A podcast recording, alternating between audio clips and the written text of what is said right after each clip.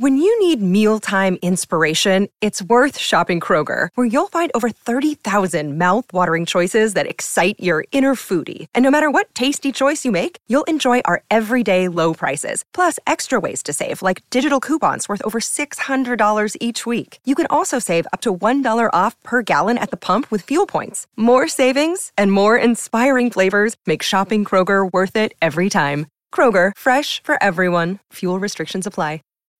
When you need mealtime inspiration, it's worth shopping Kroger, where you'll find over 30,000 mouthwatering choices that excite your inner foodie. And no matter what tasty choice you make, you'll enjoy our everyday low prices, plus extra ways to save, like digital coupons worth over $600 each week. You can also save up to $1 off per gallon at the pump with fuel points. More savings and more inspiring flavors make shopping Kroger worth it every time. Kroger, fresh for everyone. Fuel restrictions apply.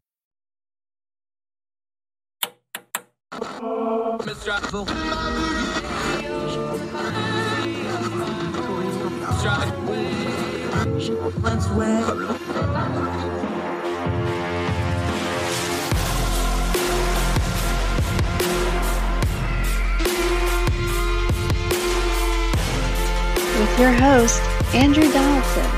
This is Heard Tell.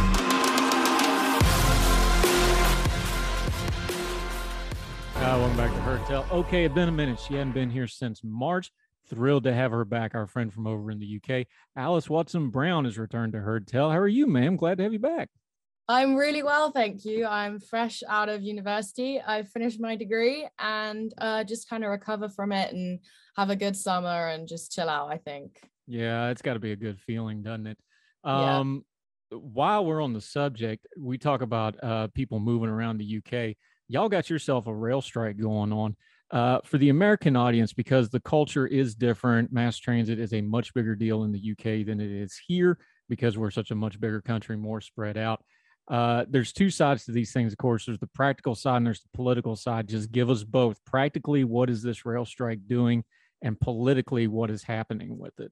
Well, practically, um, it's stopping millions of people from getting around the country and getting to work. And it is basically a protest in the context of inflation, cost of living, the fact that public sector workers in the UK haven't received a pay rise in line with this huge, you know, this the inflation crisis, uh, whilst MPs seem to have increased their pay rise around two grand, I think, uh, in the last two years. So there's that kind of inequality. And then politically, in the UK, the trade unions uh, say we're going to strike. We want the government to give us what we want. We want more rights for our workers. We want more pay for our workers. And it's it's basically trying to emotionally blackmail the government through you know emotive language in the way that you know it's workers versus you know the the elite and the state it's this you you can tell what their political motivation is um and it's incredibly disruptive whether you support it or deny it no one can say that it's not disruptive um and what's interesting though is that people usually if you a rail strike pre-covid um, would happen. People would be mad taking taxis everywhere. This, everyone would be walking to work, cycling to work. But now you walk through the streets and it's really empty because people have started working from home. And especially it's a really sunny week. People don't want to be going to the office. They'll just say, I'm just going to work from home. I mean, my family have done that. Um, so whether the effect it has is going to be as widespread and as sort of felt by the consumer this time is up for debate. Um, but the popularity of commuting by car and working from home, as I said, could well see passengers now just desert railways and never to return, especially given that you know they're not nationalized in the UK, so prices can really vary. Um, you can pay 200 pounds to get a train to Edinburgh in Scotland when it's cheaper to fly there via Paris. It doesn't make sense. Yeah, and of course the backdrop here is interesting, and the timing is really interesting because you have you know front page of the Times today. UK inflation hits 40-year high. Uh, cost of living is dominating the headlines. It uh, dominated prime minister questions this morning. Uh, th- this is something that's affecting absolutely everybody. So the question, of course, is, and I'm not against unions as a rule, but uh, strikes are about timing and strikes are about public sentiment. That's really what a strike is for. Everybody's hurting right now. This may not be the time to fly that flag of, hey, we want a little extra when these folks are probably doing just a little bit better than folks in the Midlands or in the outs parts of the country where, number one, this doesn't affect them as much. And number two is they're going to watch it on TV and go, what are they thinking? Everybody's hurting here. Is that fair or is that the common sentiment? I think there's, I think that is definitely one way of looking at it and in a way you you could be right however i think they have timed it possibly quite well because there is everyone is hurting right now as you said and what better way to go up against the government and all this inflation and this this grievance than to support a very disruptive anti-government protest. And it's not just the rail strikers the, the rail workers and their, their strike. Teachers are threatening to strike nurses like nurses. So all across the public sector there is this this you know they want to there's this impediment between the rulers and the workers. Um, but i suppose one way you could spin this which a lot of people might disagree is that this could be good for prime minister johnson because it distracts himself it distracts the press anyway from anything to do with partygate anything to do with the latest palaver with his wife, Carrie Johnson, um, anything, any misdemeanors in his office that have really um, undermined uh, opinion of him, spe- spe- specifically within the Conservative Party. Um, so maybe this could be a uniting factor for the Conservatives and, you know, take tension away from, you know, the leadership election and the vote of no confidence. It depends on how he handles it. And currently how he's handling it is ostracizing the leader of the opposition, so Sir Keir Starmer of the Labour Party. And the Labour Party, um, it's the most interesting. I I personally think it's the most interesting party in in the UK. They are they used to be the parties of the trade unions. Their leadership elections, their internal structure used to be so heavily dominated by the trade unions uh, and and their leaders and how they could really choose which leader got elected and how much influence they had in in drafting policies and Sir Starmer hasn't said anything. He hasn't been clear about it. And the fact that he's not made a clear stand when his MPs are out there on the picket lines really speaks about the state of the Labour Party right now. So Johnson really could use this as it is as his, to his advantage to present a you know united conservative government let's talk about those labor folks for a minute because um, now I'm an American, so just go real slow and use small words explaining this to me. Maybe when you put the U in labor, it changes things. But we had a really interesting scene with the Labor Party where you have Keir Starmer and the leadership and the front bench telling the back bench that they shouldn't be seen on the picket lines. Yeah. Now, I'm not exactly a labor supportive, but if you're the labor party and there's a labor strike, that seems like something that would be in your wheel. I, I just kind of shook my head. I'm like, that doesn't even make sense. What, what are they doing over there? it's a symptom of a wider identity crisis within the Labour Party of this country. And I think social democracy in general, um, obviously, Labour had its great sort of decline and fall um, after you know Gordon Brown and and the finan- the financial crisis when you know I, I, don't know if you know the term Keynesian economics um in yeah so that was sort of the alternative economic model to capitalism or, or, or neoliberalism. And Keynesian sort of Keynesianism fell and sort of Tony Blair created this third way. And that obviously built a rift between the more traditional Labour supporters, and Tony Blair also did try, didn't try to incorporate trade union influence into his party. He didn't um, redact the infamous policies of Mrs. Thatcher um, uh, regarding their ability to strike. And since then, they've had no economic policy that can appeal in the way capitalism does. Um, and they've also got this legacy of just being bad with the economy. Um, they always have. They always seem to screw it up. Um, you know, you can't just tax and spend. People understand that now. Um, and there's as well as this now in this age of identity politics, there is this very common question now that I would say more right wing commentators always ask Labour MPs when they come on air. They go, "Can you define a woman?" And most of them can't answer. Most of them can't answer, and that's driven away a lot of people. It, it, it's fundamentally a crisis of identity. This um, writer called Patrick Diamond has written far better than I can explain and in depth on this. So if you want to know more, do do look him up. He's he's very good at that, uh, explaining why. Yeah, it's a uh, universal problem. We're having the same thing over here with our, you know, even inside our Democratic Party, which is our left yeah. party, you have the the center left, and then you have the social democratic wing that's yeah. getting more and more progressive, and they never the twain will meet apparently, except when there's an election to be had. It's the same thing, and it's more social and economic stuff it's kind of it's really interesting how universally how much of this since you brought it up how much of this falls on Keir Starmer? Now to be fair to the labor party they've bounced back from the from the Corbyn years and the disaster that that was. They did decently well in the recent local elections. They did pretty well especially in London places like this. So it's not the house on fire but at the same time a lot of people are looking at all the problems Boris Johnson's having and then looking at their own side up front and going man, we should we should be doing better than this against what Boris Johnson's doing. Uh, a lot of labor folks have been saying those sorts of things. Is that all far on Keir Starmer, or is Boris Johnson just that Teflon? Where's the mix of those two meet? I think Sir Keir Starmer um, hasn't been a force of personality. He hasn't brought a spark or a fire um, to the way he speaks. He keeps missing open goals. There were so many to so many criticisms that he could have weaponized during COVID. Um, and I think that was the big thing for his leadership. People didn't know what he stood for, apart from just saying, oh, this policy is too late or this policy is wrong, without actually saying what he would bring to the table.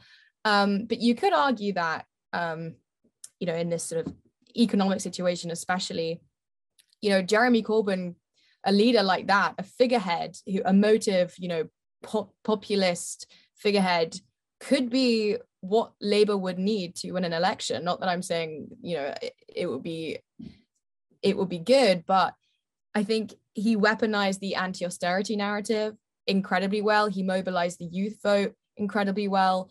Um, and it doesn't look like Starmer really is doing that at the moment.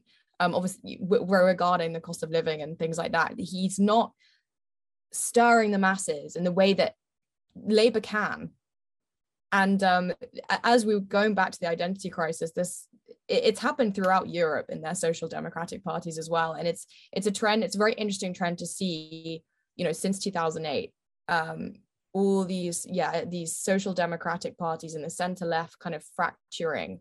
And then I, I, suppose with you as well you you have the nancy pelosi's and then you have the aocs and um, they don't they don't necessarily mesh well but one of them has to catch up with the other at some point. Yeah, Allison Watson Brown joining us. Okay. So, just how big an issue is the cost of living crisis? It's obviously, you know, front page, it's obviously dominating social media. You're there, we're not, though. Turn the noise down on the news and tell us just on a practical level is this what everybody in, in Britain and the UK is talking about? Is it is this the dominant issue of the time right now for folks over there? Yes, it's gone from changing the way you go to a supermarket um you know i'm a student and notoriously i'm poor right? And uh, my sort of 25 pound a week food budget was my big thing. Um, and it was my kind of it was my shop. But now what i would have to do is just kind of fill my basket up with the essentials until i hit my my budget mark. And then i just couldn't buy anymore because that was it right and uh, luckily i'm in a position where you know i have, have a very good home life and my parents were able to help me out a little bit. Um, but there are a lot of people who aren't.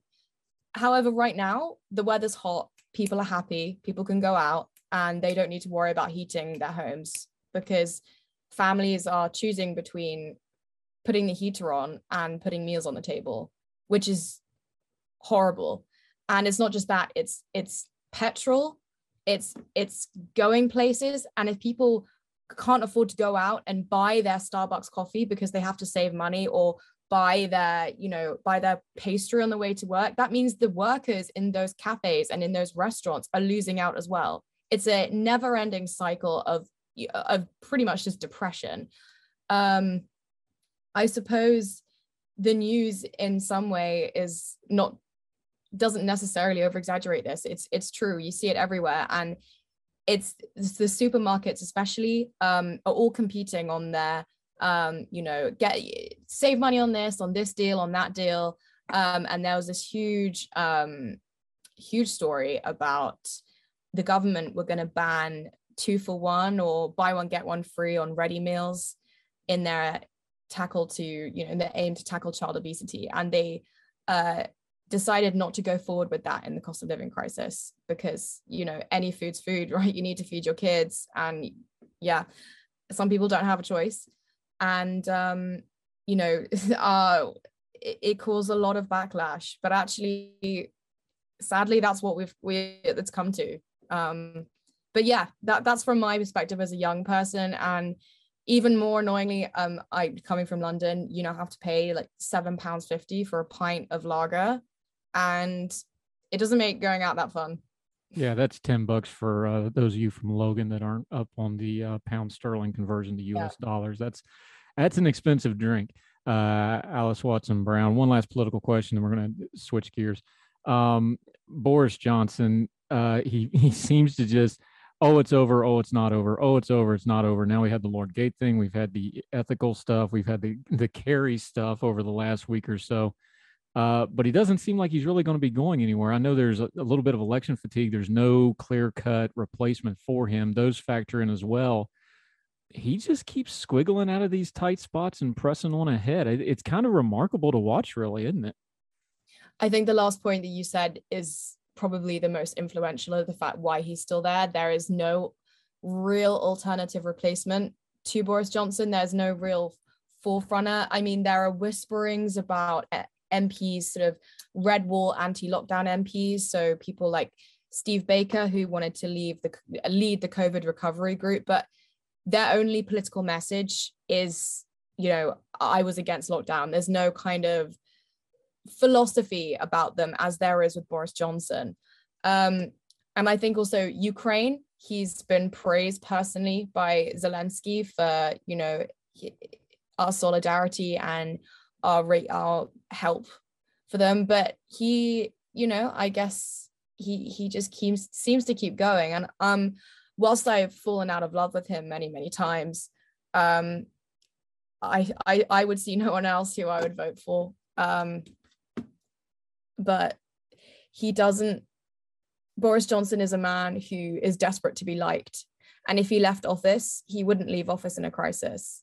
He would leave because he he wasn't elected, if that makes sense. Yeah, it does. One of our UK friends kind of put it this way.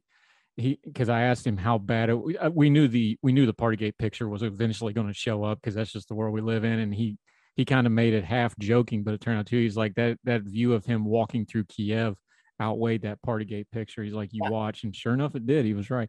All right, Alys Watson Brown, we're going to switch gears. We've been banging on the Brits a little bit. It's her turn. She's going to take a shot at our government, and specifically the FDA. We'll talk a little America with our friend Alys Watson Brown over in the UK, late of Bristol, but she's done with them now. We'll be right back. More Heard Tell right after this.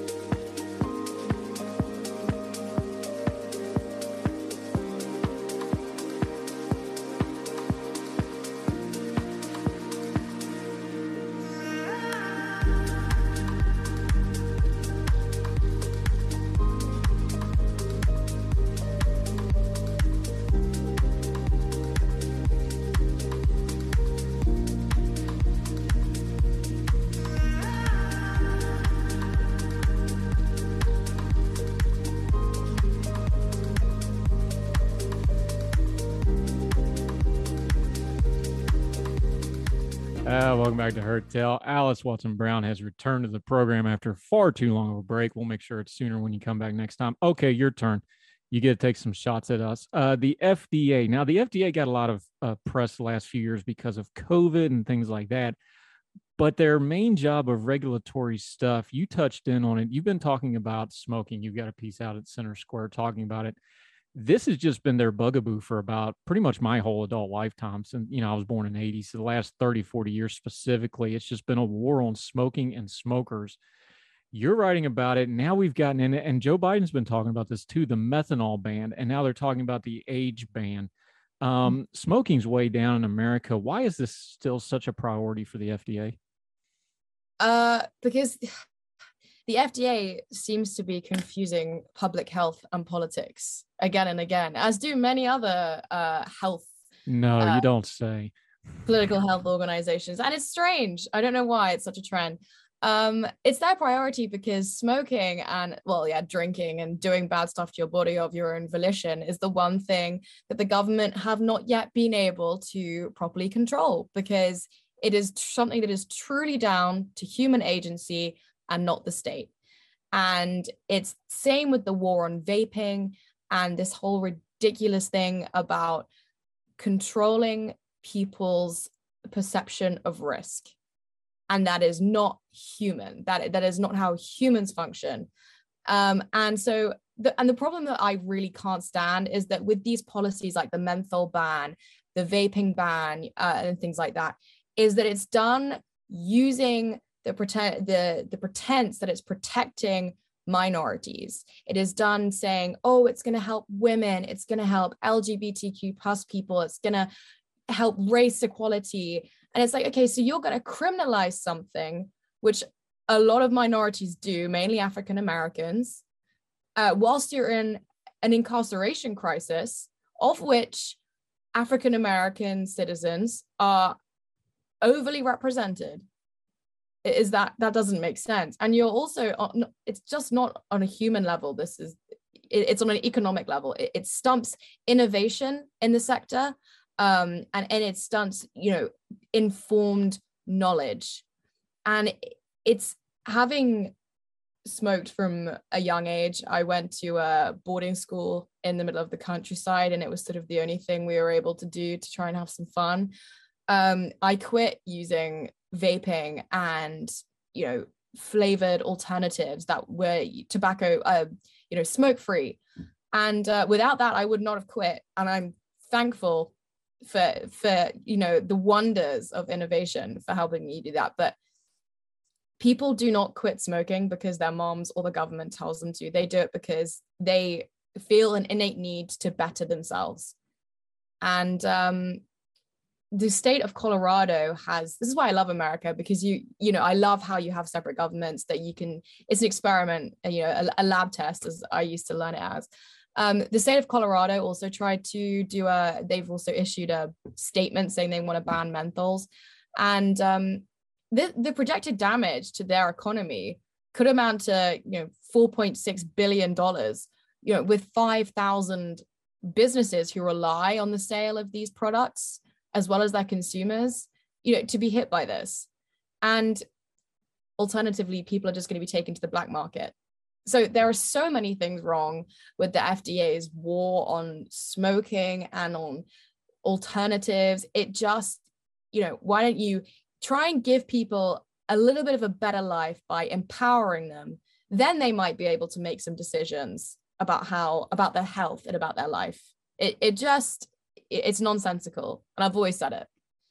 The thing that me and it, it, it the heavy-handedness and the nonsensical uh, bureaucracy of using a hammer to kill a fly for these things really becomes evident to me with the vaping thing. Because on one hand you're saying we're going to ma- spend this massive amount of taxpayer money to get everybody to quit smoking. And then on the other hand you're taking away the one thing that every smoker i've ever known that quit using it swears up and down is the best thing ever to get them to quit smoking. And they're doing it at the same time and I understand the bureaucracy does that because that's how you get your funding and that's how you get your researching. That's how you get your budget items because you can do multiple things at once. But it's so nonsensical to say, okay, we're going to hammer people for smoking because of the health costs, whatever. Okay, fine, give them the alternative. Oh no, we're going to ban the alternative at the same time that's just so blatantly nanny state nonsense that I, I just don't know how it's even defensible other than the fact it's a line item in a budget for thousands and thousands of people and that's the, the reason it keeps going because i can't find any other better excuse for it because even anti-smoking people are like yes vaping helps. I mean it's the most helpful thing ever for these folks. It i'm not usually a fan of you know binaries but you cannot be um anti-vaping but without being pro-smoking. You, you just can't. And and that the fdi are trying to go along these two the fda sorry are going on these two parallel paths of policy that can never possibly meet and can never possibly be good for anyone. And the vaping it's the honest thing they they want to follow the science but they won't follow the science that vaping is 99% safer or that the more you invest in companies which you know harm reduction initiatives the more businesses are going to innovate and provide new more accessible even safer products to people who want to quit. And it's it's the same with the world health organization. And it's what you were saying about funding is it's people like michael bloomberg who is a philanthropist and um, has these companies called it's called campaign for tobacco free kids and this company is guess what funded by the world health organization. And it leads you in thinking it's trying to stop child poverty and things like that. But actually it just um, you know pumps money it blackmails poorer governments like mexico to enact smoking bans. And you know in order to they give them money uh, to say oh you can spend this on healthcare if you if you ban this if you ban vaping. Because if you don't ban vaping then we're not going to help you. And it's it's it's awful. It's it's sort of corruption in that way. It's not only corruption alys watson brown joining us on our it's not only corruption it's incompetence. Because we have we have evidence in recent memory of this.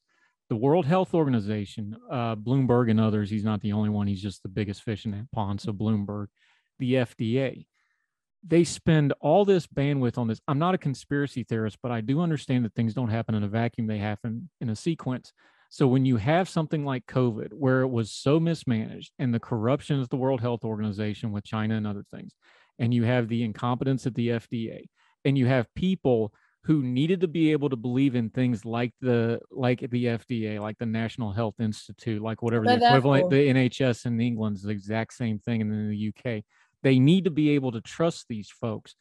But even a major government bureaucracy only has so much bandwidth. You can't tell me when you're spending your resources and your time and your money and the public facing stuff at this because it's popular with certain folks and then a pandemic hits and you're unprepared. I'm I'm going to judge you on that and go, well, maybe we should have spent more time on that that actually has a huge graphic horrible body count to it instead mm. of this pet project thing that is more of a personal choice even though we there's no smoker i've ever met in their life that doesn't know it's not bad for them okay. Yeah. Right. But there's no way those two things aren't connected. I i know that's a little broad but that's just the facts. You can't they need to spend time on things that matter. Like we just had a headline in the uk polio is back in the uk for the first time yeah i just years. saw that. Great. But um, but that's the point though. It's like maybe you should focus on actual public health stuff instead of political public health that is a financial and political cudgel to go beat people over the head with that would you know mistake that kind of thing. I would be knocked off my chair if that actually happened. Um, no i agree. That's a lot of people say that it's con- conspiratorial thinking to you know connect dots. And as I agree with you i wouldn't say i'm a conspiracy theorist but it has just seemed that in the last few years, there is just this kind of um, emerging battle against just personal choice uh, with the most ridiculous justifications for it. And I don't, I, I I'm, I'm worried in a way. And I love the idea of the FDA of, you know, a, a health service for everyone and in a way a, a, world you know a world health initiative so we can draw talent from all countries to to research and and help people all across the world that you can't no rational person can be against that right but this it's a very small amount of people who receive a very large amount of money who go yeah i'll try this just to see what happens. And i won't care about how many people it affects. And that is incomprehensible to me as to why this has been allowed to go on for so long and as to why even a leader like you know Boris Johnson is still considering partnering with the World Health Organization and it, it, it, it, it flabbergasts me it does uh, we we've public health has turned into a misnomer because there's not really anything public about it. It's just government that needs to be more accountable, and unaccountable government is always going to be a mess, no matter what form it takes. Uh, Alys Watson Brown, outstanding stuff today. We'll link to your piece in the show notes like we always do. Uh, it's been too long, but until we get you back on again, which is not going to be four months, it'll be a lot faster this time, I mm-hmm. promise. Uh, let folks know how they can keep up with you and what you got going on until they see you again. Sorry, could you repeat that? Sorry. Yeah, no worries. Uh, so until we get you back on, let folks know where they can follow you, your social media, and what you got going on until we see you again. Yeah, so um, my Twitter handle is Alys Watson Brown, just at Alys Watson Brown, it's spelt A L Y S. Um, and currently, I'm just going to be doing a lot of reading and I'll be writing more, appearing more on radios and stuff. So do give me a follow on Twitter, as that is where I post most of my appearances. So Yep, and she teased us with this uh, garlic pesto thing a couple months ago, and has oh, abandoned oh, yeah. Twitter Supper Club since then. We need you back. We need our UK uh, branch of Twitter Supper Club to up I their will. game a bit. Yeah, looking forward. To it. Have more time to cook now. yes, ma'am. Uh, thank you so much for your time. Always a pleasure talking to you. We'll make sure to put all your information for folks to follow you. Alys Watson Brown, outstanding job as always. Talk again soon, my friend. Thank you. Thank you, ma'am.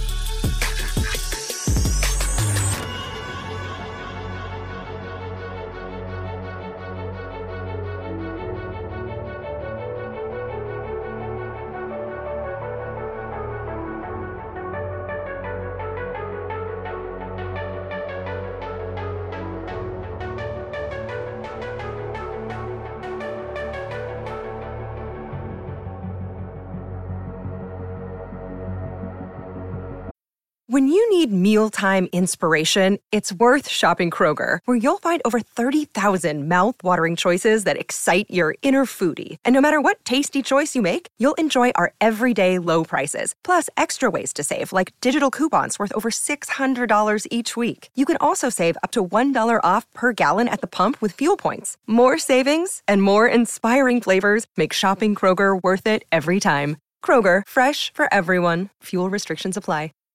Save big on your Memorial Day barbecue, all in the Kroger app.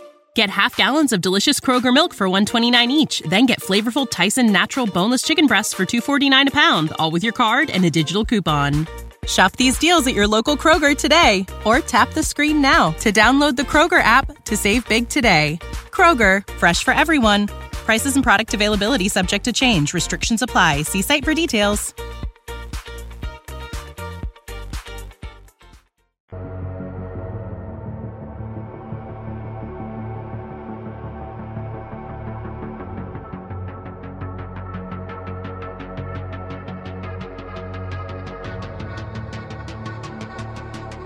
Welcome back to Heard Tell. Okay, he's our election expert because he's an expert in elections and he's self-made, did it that way. Part of our friends over at elections-daily.com, along with uh, some other folks over there that we see frequently on the program. Joe Szymanski, how are you, sir?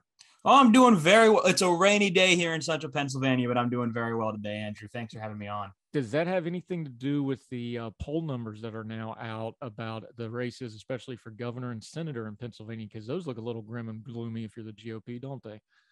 They do right now, but you know, I think as we've lived and learned from not only the 2020 elections, but from Virginia in 2021, you don't really see those polls uh, kind of materialize what people are feeling until August when these campaigns really ramp up. So, you know, these early summer polls, you know, they're a good data point, but taken with a grain of salt for right now. August is when you really start to see the numbers start piling up.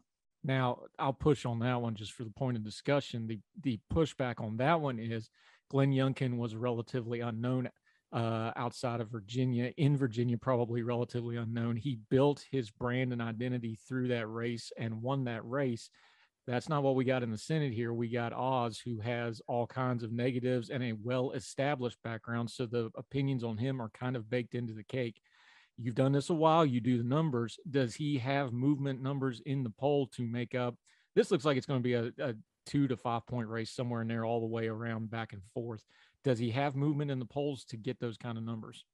I think he, you know, the, the thing with Oz that he just got to get his approvals with our Republicans up. You know, obviously it was a very, very long and Harvey hard and heavy primary uh, in Pennsylvania for that Senate race. Obviously, he took a lot of hits not only from Team McCormick but from uh, Team Barnette that he was not, especially from Team Barnette that he was not uh, Republican enough. You know, that was a question that followed him the whole time and it'll be very interesting to see, you know, kind of how that develops here. But I think that is something he can make up, though, is that fact that he can still, I think, build uh that, you know, that back up with Republicans and kind of build up that uh that approval rating back up there as they kind of meet both candidates. I think again, that's what that's what that's what he needs to do. It's not even just a what he could do. This is what this is a what he needs to do type of option.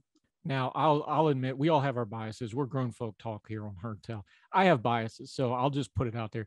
Uh, I I would not vote for him. I don't like the Turkey stuff. I don't like the Erdogan stuff. But I follow a lot of foreign policy. I know about these things. I study those things. The mood in the Republican Party is not towards foreign policy right now. Uh, there's definitely an isolationist tilt, especially in the Trump and MAGA wings of the party. Is that going to hurt him or not? It's a deal breaker for me, but that's my own personal biases. You tell me, is that going to play at all in this race for a U.S. Senate seat? I think it could. I think it very much depends on how uh, Team Fetterman tries to go after him for it. It like like you said, didn't really play all that much in the Republican primary. I think in a general election, though, obviously it's a much different atmosphere. It'll be very interesting to see uh, kind of how that atmosphere, that how that part of his life and how that part will translate into the campaign. Now, the general election, where that might be a little bit more uh, upsetting, maybe to some swing voters, especially in those potentially in those collar counties, if this is an attack that the Fetterman campaign decides to hone in on. One more quick thing since you mentioned it. Uh, Fetterman had the health scare, went through that. Kind of hard to tell how that. A lot of people are like, "Oh, this." I was like, "Well, no, that that Fetterman's a different kind of cat to start with." I think there that would probably be a sympathetic for his base to him, like, "Oh, he's overcome this." I I think it actually kind of humanizes a guy who's kind of, and I don't mean this even in a, in a bad way. He's just kind of a weird dude. He's just different. I think something like the health scare might actually humanize him and help him with voters, but that's my opinion. What do you think? The health scare and coming out, he's up in the polls right now, which he probably should be with some of the built in things he's going to have. The health scare and his performance going forward, what do you see happening there?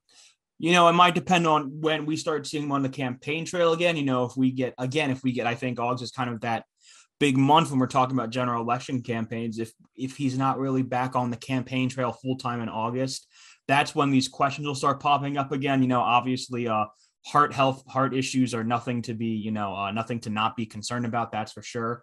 Uh, and I think there is potentially an issue him here with the fact that he didn't let anyone know about it. I don't think even people in Harrisburg knew about it. Uh, the fact that because the fact is he was diagnosed with it uh, before he became lieutenant governor in Pennsylvania. So it's something again it's kind of like the oz and turkey thing it depends on how it is you know brought on to and it depends on you know kind of how the oz team then kind of decides to forewarn because again the health issues are something that if they're attacked in the wrong way can certainly backfire very very quickly if that's something you decide to attack on. Those are something that those are attacks that can backfire very very quickly. Yeah and real quick the governor's race mastriano is down a little bit right now.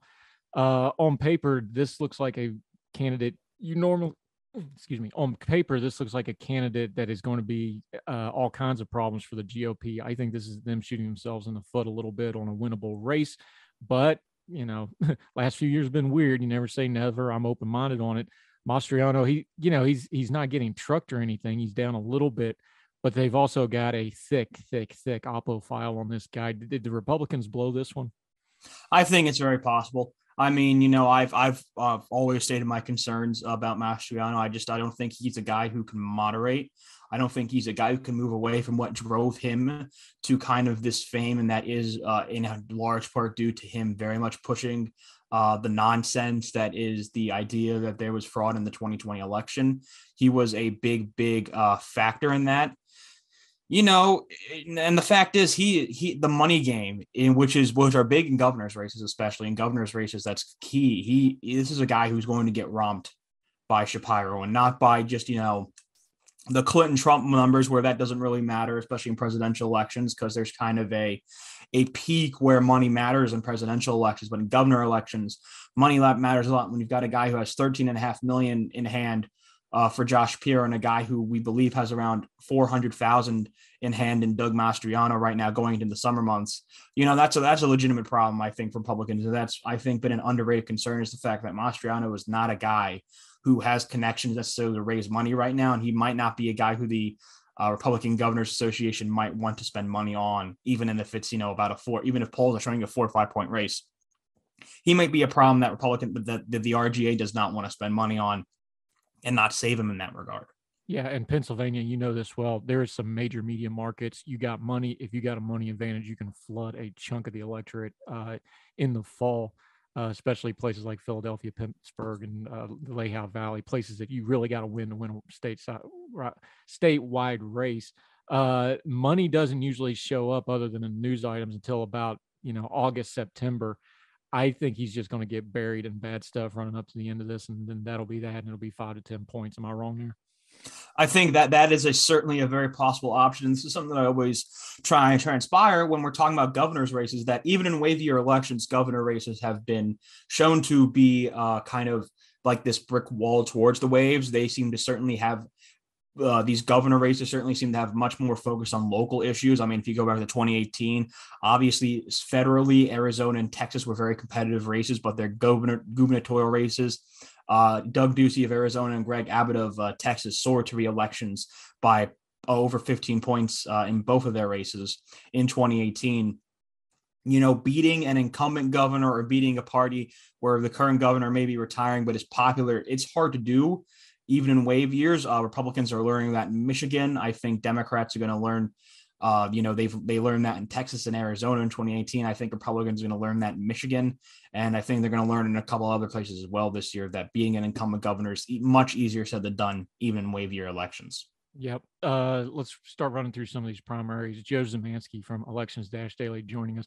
By the way, some guy that runs an elections website might want to do a piece on how the American populace and electorate tends to like to kind of put themselves bulwarks up. They like to split Congress. They like to split governors from their races. There's some historical trends to that. It might be interesting for somebody who knows a lot about elections to look into one of these days for a written piece. Hint, hint. uh, we've we've had some notable primaries things. Let's go down to Alabama. Uh, Mo Brooks, bless his little heart, what there is of one. Uh, he got trucked by 30 points in the end. He was endorsed by Trump. He was unendorsed by Trump. Katie Britt on paper is you know what you would normally call a a normal GOP senatorial candidate. She's also young. I think she's what mid forties, late forties. Only forty. She's only just turned forty. Apparently. Oh my she's... god! I mean, she she could be in the Senate for forty years. It, yep. She's that kind of a candidate. But then Trump got involved. It looks like it shook itself out the way we kind of started, and Mo Brooks is now saying he's going to end his political career. I'll believe that when I see it. But anyway, just real quick on that one, because Trump got involved, people were watching it. We had the the circus around it. Uh, talk a little Alabama real quick. Also, Governor Kay Ivey and all that mess. Well, yeah, I mean, Alabama was probably maybe the most roller coaster GOP Senate primary yet in terms of kind of the outside influences on it. Obviously, Donald Trump uh, originally endorsed Mo Brooks very, very early on in this race. It was a very early nomination, one of the uh, endorsement, excuse me, one of his first. Actually, this was basically a reward to Brooks, basically because again, Brooks was one of the frontliners uh, in Congress with the nonsense around the, the 2020 election again, and again the uh, pushing of the belief that there was voter fraud in some way. You know, if you look at that, you know Brooks was the first was the guy behind that, and Trump decided to reward him with a very early endorsement. That did not stop, however, Katie Britt, who was backed by Richard Shelby, she was Richard Shelby's former chief of staff. This is Richard Shelby's sheet. He, he's a very influential and popular guy in Alabama pro, uh, politics. I never counted him out. And Brooks has already, has always had questions around him campaign wise. He comes from Huntsville, which hasn't elected a, which they uh, Alabama hasn't elected a statewide official from Huntsville or that northern part of the state since 19 since the 1970s. So there's kind of been this curse around the Huntsville area since then that because it's kind of this lesser populated area, it doesn't necessarily culturally mesh in with the other parts of the state uh, that those candidates from there have issues uh, reaching out to the broader and wider base uh, away from the area. And Brooks, I think, certainly dealt with that. Obviously, he was unendorsed by Trump as his polling numbers continue to flounder, even with the Trump endorsement. Trump unendorsed him, kind of gave some nonsense reasoning for it. Again, that was mostly surrounding the 2020 stuff. But uh, Trump endorsed Katie Britt about a week before uh, this recent runoff. Britt was already up pretty heavily in the polls. All it did was basically confirm that uh, Britt was going to be the nominee at this point, and obviously Tuesday night happened. Pretty easy victory for Britt as we expected. It was called pretty early on in the night for that runoff. And uh, Mo Brooks, as as you said, we'll see if he if he sticks to it. But he is in his mid 60s at this point. It sounds like Brooks is going to be taking a uh, forever break from politics right now, and he seems to be retiring uh, within Huntsville to from politics for a good period of time. there's something with Mo Brooks I can get behind and endorse. May he may he enjoy his grandchildren outside of elective office, and God bless him doing so because it's time to go, Mo. Bye bye.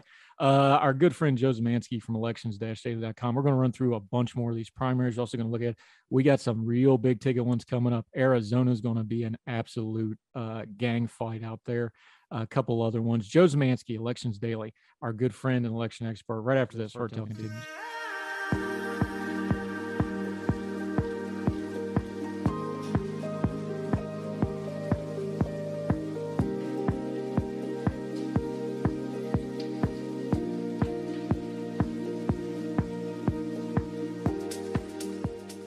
Album back, album back to Heard Tell Joe Szymanski, our good friend, elections-daily.com. If you have not found their website yet, bunch of folks that said, "Hey, we can cover elections better than we've seen." They've went out and done it. They're big time now. They're combined and partnered with Decision Desk.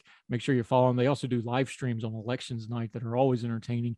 Good folks. Make sure you're following them. You can see his social media there on the lower third graphic. All right, buddy. Let's talk through a couple of real quick ones.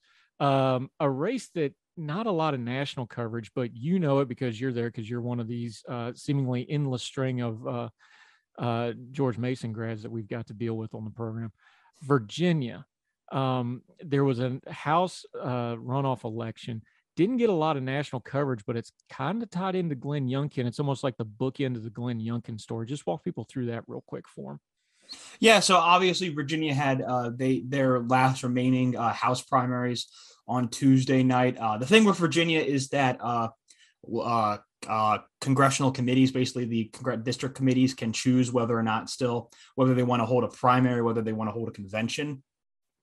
In Republicans, a convention method is still very popular in some regards. The Northern Virginia based districts, the 11th, the 8th, and the 10th all held conventions, as well as in the 5th congressional district. And with that, uh, because there were no there were no competition for the um, uh, third and with excuse me for the ninth and the fourth congressional district that left only uh, four contested primaries on uh, Tuesday night, uh, the sixth, the third, the second, and the seventh, in terms of Republicans. And Democrats actually had no contested primaries. They had no big primaries this year. Uh, Don Beyer did get a, pr- a, primary challenge this year, but did not end up doing anything. He won in a 78 to 22 uh, reelection bid. But Republican side had more interesting. They had two key races, of course, in those two key seats, the second and the seventh. Uh, these are going to be two. Con- uh, these are going to be two very key congressional races in Virginia in 2022.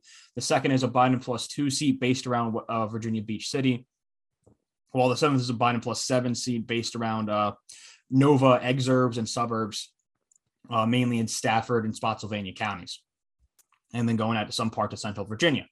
So it's uh it's two very interesting seats here. Republicans in the second district. It was pretty. It was uh, expected they would nominate Jen Kiggans by a pretty uh, heavy amount. She's a current state senator from the Virginia Beach area. That's what she did. She won about 56% of that primary vote. Uh, her closest competitor, Jerome Bell, who was a very right wing individual uh, from the Virginia Beach area, got about 26% of the vote then. So again, Kiggans won by about 30 points in that regard. Unsurprising on the night. The real interesting race ended up being the 7th congressional district race. Uh, Yesli Vega ended up being the nominee there. She's a current supervisor from Prince William County. That's what drove her to victory. She won about 26. She got about a 2,600 vote margin from that part of uh, of uh, Prince William. That's in the district. She won by about 2,000 district wide in the primary. So that's really what drove her victory. There is that home uh, home base race there as she ran against uh, Derek Anderson, uh, former Green Beret from the Stafford, Spotsylvania area. Uh, came in second place, while State Senator Bryce Reeves, who represents parts of those uh, central Virginia counties and part of Spotsylvania, came in a, a surprisingly weak third. Uh, you know, was an interesting race. It was the one to watch. Uh, Vega came out on top. She's a very interesting candidate. Uh, only 36 year old. Uh, is a former deputy sheriff, supervisor elected in a swing Prince William supervisor's base seat, and is also Hispanic and is the daughter of El Salvadoran immigrants. So it's going to be very interesting to kind of see how she dynamically plays in this race.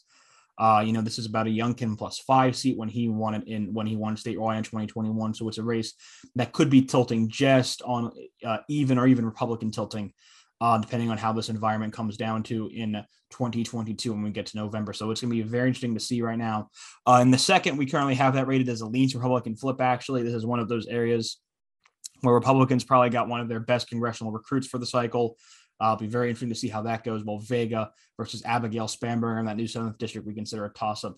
Two really key congressional races in Virginia. It'll be really interesting to see kind of how those react because these are going to be two very, very key seats very early on in the night in the race for the House majority uh, come November 2022. Yeah, and for folks that aren't familiar with Virginia, everybody knows that you know the DC suburbs and exurbs are dominating Virginia politics, but second to them is probably that Virginia Beach, Norfolk, Hampton Roads area, and that is a the second biggest military buildup area in the whole world. It's a really unique district. It's probably second only to the DC area in Virginia politics and far as importance. So that that's one of those congressional districts that matters because it's probably always going to be a competitive or swing district one way or the other, no matter what, just because of how it's built up. All right, real quick, let's get to some important ones that we haven't touched on because we haven't had you in a couple weeks because you're this busy guy doing all this fancy stuff now. South Carolina, uh, you know, again, a race that Trump heavily got himself involved in, got a split decision. Uh, he clipped off one of his vengeance rod lists, uh, Tom Rice. But Nancy Mace came back. Uh, she's kind of a unique personality in the Republican Party. Trump came out against her. She survived it. Uh, that sure seems like maybe, and she's another one. She's young. This sure seems like something that probably sets her up for a pretty successful career going forward if she handles it well, because that's a pretty tough acid test for an early part of a GOP congressional career, isn't it? Absolutely. You know, uh, obviously, well, of course, uh, as you mentioned, he did get a split decision. Uh, Tom Rice in the seventh district actually got beaten uh, without the need for a runoff by Russell Fry. Fry got 51% of the vote. So he avoided the runoff there against Rice, who was in second place. Uh, so Fry will be the the congressman in almost certainty in this uh, about Trump plus seven, 18 seat come 2022. He does get rid of one of his impeachment votes. However, Mace was a bit of a different story.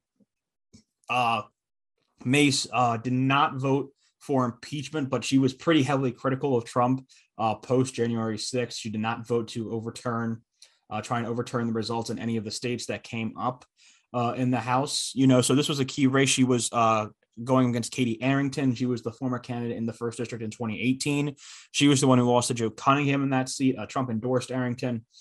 Uh, but really, what it came down to was that Mace had a pretty overwhelming margin in Charleston County, which is our home base. She won that about 62 to 37. And then she also won uh, Beaufort, as as we dealt with multiple times on the um, uh, on the show that night. The issues of making sure which which way to pronounce the that that Beaufort County in South Carolina, which is a county just south of uh, Charleston. It was another pretty heavily populated part of the district. Mace won that about by a margin that she won the race by about 54 46 uh, over Arrington. And that's really what kind of drove her to victory you know, and that is going to be a big thing. And obviously, Tim Scott is a name that we're we've heard a lot over the last couple of years. He's confirmed no matter what that 2022 will be his last go around. Uh, you know, if makes it someone who's still around, you know, if Scott becomes someone's vice presidential nominee, or if he becomes, or if he just up and retires in 2028, you know, makes it someone who's certainly coming from that Charleston area and that coastal area, could certainly potentially become uh, North uh, South Carolina's next senator and first female senator it's definitely a possibility now. Uh, it doesn't seem like Trump seems interested in going after a post this year. He actually one of the few ones who's who he's endorsing against, who he congratulated on his new Truth Social site in the post race of that election there. So it doesn't seem like there's going to be energy from Trump world to go after her past this point. So it'll be very interesting to kind of see what continues to go on after this. I got the answer for that one because South Carolina is how you doing, President Joe Biden?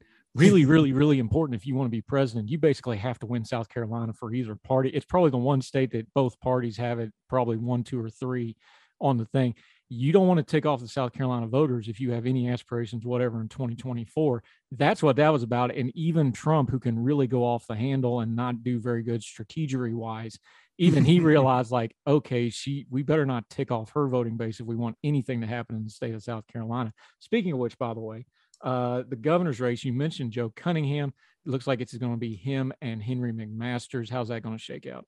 You know, you know, South Carolina is a state that is, you know, just because of the way its population and its voting base work, it's a relatively inelastic state. This is a state that's gone around between like 10 to 4, 13 points towards Republicans in recent years. It's pretty much stabilized at that point. It's one of those inelastic states, and that's a word that's tad overused, but I think it actually describes South Carolina statewide pretty good. Uh, we we doubt that McMaster will have any issue here. Cunningham obviously may have some slight bigger appeal than maybe another candidate would in that coastal area of the suburbs that might knock down the margin a point or two, but this is still a red wave year. McMaster's not an unpopular governor by any stretch of the word. Uh, you know, I think this will be a pretty quick, vic- a pretty solid victory for McMaster. I think is the right way to put it. That's for sure. Uh, as we kind of get into that race here, when it comes down to it, it's not really a race that we're going to be keeping an eye on at this point. The rumor is Joe Cunningham knows he's not going to win this, but this lets him build up a campaign chest and tread water because, like you said, there's the expectation that Scott's going to be coming out and there's going to be an open Senate seat. But if he loses this, that's a couple L's in a row. Is that good strategy on his part? Is this probably going to be his last go around and somebody else rise up? Or do you think that strategy pays off where he can tread water and then go after that Senate seat? That's what he really probably covets. I think, you know, I, I never think back to back losses is a good thing in politics. Never thought it's a good thing. Uh, you know, obviously, wave babies, kind of like Cunningham is. You know, they tr- we've seen this before with Republican wave babies and with Democratic wave babies. Uh, you know, which are uh, candidates who win a House seat that was pretty decently Republican, or I should say, towards the opposite party when they win it in a midterm year. They then proceed to lose it, rel- usually narrowly by two to four points in the actual presidential year. Then uh, that's basically what happened to Cunningham uh, in that regard. And you know, that is, you know, they do these races where they try and go run a statewide race again, usually in a midterm, potentially against their party. And sometimes it's for their party and it pays off. But in a year that's against their party, it usually rarely pairs off. Uh, I, I don't think this is a move that'll help Cunningham uh, kind of stay in sights uh, after after this race is done. I don't know if I don't think it's going to help him very much. Let's project ahead a little bit. Uh, there's other states, of course, and we'll talk about them in due course. I want to talk about Arizona, August 2nd. Uh, this is going to be all sorts of ugly. It's getting, you thought it would maybe ease up a little bit. It actually seems to be, the, the stupid seems to be accelerating in these races. Uh, there's, of course, the Senate race, there's the governor race, and we know what's going on inside of Arizona. It's been ground zero for all the election nonsense, mess, and conspiracy theories. We've got active investigations going on, we've got lawsuits going on. It is a big old hot mess and you've got some really questionable candidates who may actually win some nominations here. How do we parse out Arizona? Because this looks like a dumpster fire from a distance. You know, a dumpster fire is probably the best way to describe Arizona, quite honestly. You know, uh, the Arizona Republican Party, just because of the way it is and how we look at it, uh, has been kind of become a mess over the last couple years. Uh, you know, Kelli Ward, a former firebrand state senator who took on, who was trying to primary John McCain in 2016, took over the party apparatus as chairwoman in 2018. Uh, it has kind of been a downhill slide since then. Can you repeat uh, that real quick? Because people told me, well, they're just giving her a state seat to get her to be quiet and go away. I'm like, no, that really matters. So I hate to say I told you so, but when that happened, I you can go go check my Twitter feed. I got pushback. People like, no, no, no, they're giving her that to get her to shut up and go away quietly and placate her. I'm like, no, no, no, no, no. This is bad. This, you're going to burn the whole party down, letting her in charge of that. I feel vindicated there, buddy. Yeah, no, I mean that's absolutely the case. You know, state party apparatuses are incredibly important, especially when the nationwide party apparatus does not seem interested in getting involved in these races. Statewide party apparatuses are important, and Ward is a nut job, and she is kind of let the cuckoos take over the henhouse. So, you know, it has been become a big issue here as Republic as a the Arizona Republican Party seems more attached to the fringes as Arizona has become a purplish state that's become a real issue. That's for sure. And you know, you're looking at it here that it's going to be very, very interesting to see kind of how we go here. Obviously, uh, Kari Lake and technically Blake Masters, even though the endorsement he got from President Trump was more of a Mark Brnovich slapdown than uh, a true endorsement of Masters. If you really look at that uh, statement he put up, a Kari Lake is obviously the danger candidate here. Uh, really from that governor's race, Karrin Taylor Robin Robson uh, a, a, businesswoman from the area, from the Maricopa area, is her main challenger at this point. This is a race that's gotten really, really nasty uh, in the last month in that governor's primary between these two women. Uh, now, uh, Lake is actually being hit hard here as kind of this uh, the issue around uh, gay gay rights and this specifically transgender individuals has really come up again, especially as we've seen issues with drag queens and kind of their role uh, yeah, that some people have brought them up in society. That's for sure. Uh, understandable pushback, I think that's for sure. But uh, you know, you're kind of looking at it here, and uh, there is a recent attack that Lake has been uh, friends with a very well-known Arizona drag queen back when she was a newscaster, and uh, these photos and these Instagram posts of uh, Lake basically praising her have uh, come up now as an attack. And apparently, there's been some slight on the ground rumors that it's working. Uh, obviously, the attacks against Lake is that she is a fraud, and uh, obviously someone who voted for Obama in 2012, donated to Obama in 2012. Uh, there are even signs up in Arizona that uh, put Kari Lake next to President Obama's face and say, "I voted for Obama in 2012." And you know that we'll see if that attack works in Arizona. Be very. This is a race that's just going to be very, very interesting to see kind of how this all pulls out in about a month and a half on August 2nd. And you know, like I like we said, this is this is a race that still has time to develop because that's just how it's going to be in this race. This, this the race has a lot of money in it, and there's going to be a lot of time for this race to still kind of flesh itself out as we get closer to that August 2nd primary date does does sitting U.S. Senator Mark Kelly just kind of try to glide above all this and ride this out? Kind of feels like that's where this is going. That's that does kind of feel like where this is going, and obviously uh, Kelly, who has been a money printer uh, in terms of fundraising ever since he got involved, uh, has the uh, war chest to potentially do so. So it'll be very interesting to kind of see how that uh, response is as well when the time comes. All right. Speaking of unsuitable for office, let's go over to the show me state real quick and the time we got going. Uh, Roy Blunt, um, of course, is retiring. Uh, that's a big hole in the Republican uh, caucus. We'll talk about that some other time. He's one of those guys didn't get a lot of national push, but he had a lot of pull in the rooms. Uh, so Roy Blunt is retiring. Eric Greitens, my God, where to even start with this? Uh, I can, of all the unsuitable candidates for office, he is absolutely top of the list um, I don't trust any of the polling out of Missouri right now because this is such a race with the dynamics. But just talk about it real quick. There's a lot of history here. Josh Hawley is, of course, the other sitting U.S. senator. He actually, as Attorney General, recommend pushed the recommendation that got Greitens to resign. It it was a quote unquote deal. Let's not get into that. But there's a lot of history here. There's a lot of mess in here. Where do we even start to parse out Missouri? Well, I think just to parse it out here is that Eric Greitens is, like you said, very unsuitable for office. This is a guy who has uh, pretty solid accusations of domestic violence against him. This is a guy who also has accusation, what seems to be pretty solid accusations of rape against him.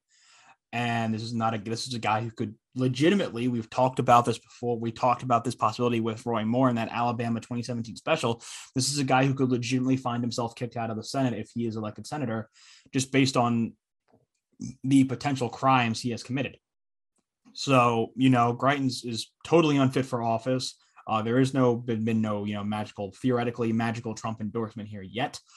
Uh, you know, there's been a lot of talk, you know, Vicky Hartzler, who's a congressman from Missouri's fourth district, and uh, Eric Schmitt, who's the current who is the current attorney general of Missouri, which as Josh Hawley showed, showed uh, seems to be a beneficial stepping stone if you want to become a senator uh, right now. Uh, Greitens has shown to have a very, very slight polling lead right now, usually hovering around 25%. There's been a lot of calls of Billy Long, another Missouri congressman, is in right now, polling around 8%. There's been a lot of calls for uh, Long to drop out and to endorse one of Hartzler or Schmitt. So that way, one of those two can truly grab some momentum.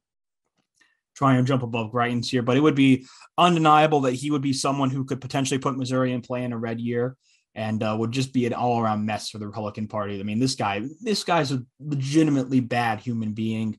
Uh, what seems to be a legitimately disgusting human being. And the recent ad he put out uh, about rhino hunting, like you know, the RINO, the idea of Republicans who rename only, which Greitens likes to, likes to point a lot of fingers at, uh, as he uh, tried to knock, as uh, the ad showed him busting down with a shotgun a person's door that theoretically could have been a rhino, which was a pretty disgusting ad all in general. So, you know, like I said, this guy's a mess. It would be really awful if this guy was a Republican uh, nominee for a Senate seat in Missouri. This is just a, in general, a very bad human being. And uh, I really hope that he collapses here in these uh, upcoming weeks before we get to Missouri's primary. Yeah, real quick, we only got a couple minutes left here, but I want to touch on it. Uh, Florida doesn't have their primary until August 23rd, but we've had a lot of Florida news. All of a sudden, of course, Ron DeSantis is all over the media right now. He's running for reelection. Charlie Crist, who was, you know, a Republican and an independent, now a Democrat because he, you know, has to be in elected office in some form or fashion in his own mind. Uh, we've seen some polling. We we saw a poll this past week that I think is a garbage poll that showed Charlie Crist up by a couple points. I, I don't buy that one for a second. However, uh, a lot of people watching this one with an eye going forward. Uh, so the governor's race, and then of course Marco Rubio is also up for reelection against uh, Val Demings. Just those two races, real quick, in the two minutes or so we got left. Yeah. So uh, Charlie Crist versus Ron DeSantis kind of seems to be the path we're going down right now. Uh, obviously, the Florida Democratic primary has to go through right now uh, between Crist and uh, current Ag Commissioner Nikki Fried. Uh, but you know, DeSantis versus Crist, you know, Florida's been a tightly contested state, but Crist has a lot of uh, wins pushing back against him. Uh, Democrats do not seem at all interested in investing in Florida by any means. Uh, this election cycle, which is going to be a real problem for them, uh, either Crist or you know, uh, basically certain uh, Democratic nominee for Senate against Marco Rubio. Uh, Val Demings. And again, you have to deal with the Rubio factor. This is a guy who's pretty constantly overperforming the state of Florida.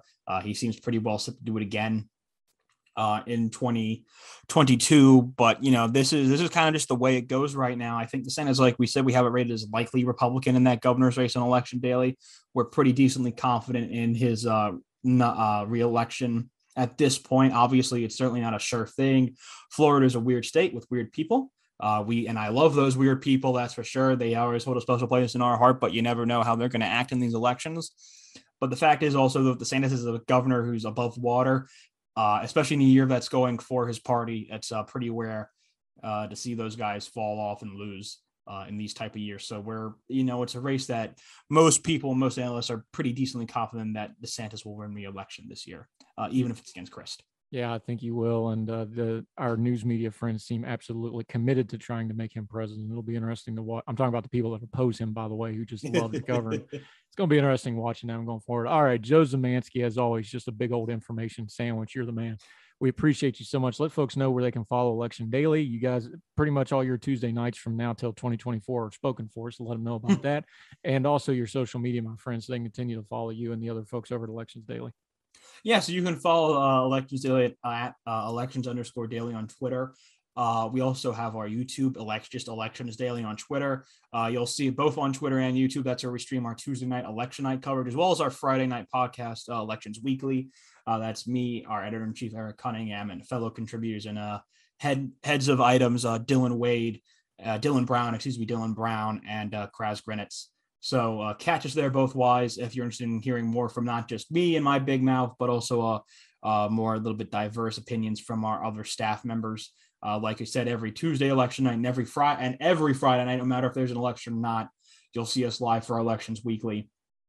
So uh, catch us on there. Uh, hopefully, you can also catch me personally on my personal Twitter at Joseph Szymanski. That's S C Y M A N S K I and it's always a it's always a pleasure to come on the Heard Tell and talk to you, Andrew. Yeah, and those three guys, it's not quite left, right, center ideologically, but it's pretty darn close. Very balanced.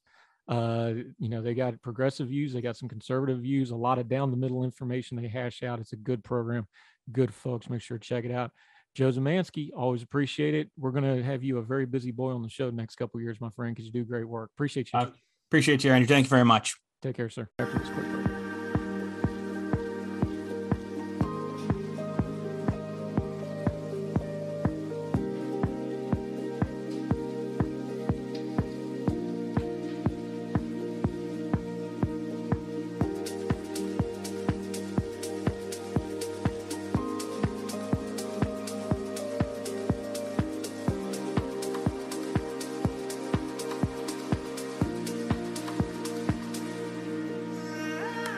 We got congressional questions, this is the guy that's got the answers. He covers Congress for The Independent. He's also an MSNBC contributor, formerly the Washington Post. He moves, he shakes, he gets things done. He knows people, he talks to people, which is what we're going to talk about today.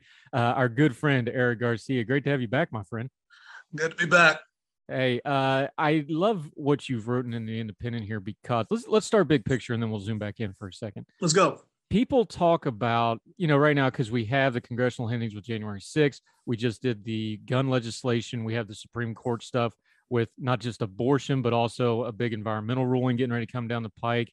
Yeah. Um, we have in a few uh, minutes right now, actually, literally. Yeah. Yeah. What's, what's West Virginia versus EPA? It's why I'm kind of keeping an eye on it. Uh, things like this, but this all revolves around the Congress and the Senate, but we talk about it usually in political terms and things like that we don't talk about the mechanics of how Congress actually works. And that's right. where you start here. When you're covering Congress, we know about the gaggles, we know about meeting people in the rotunda, we know about the committee hearings. Talk just a minute as somebody that's there, the actual machinations of day to day business. There's a rhythm and there's a method to this. And that's a part of a lot of these stories that gets left out, isn't it? Yeah, it is. I think one of the things a lot of people don't recognize is, and I've talked about this in the past, is that the House of Representatives, for better or for worse, has is basically a jalopy. It's basically at this point, the other the two sides barely talk to each other at this point.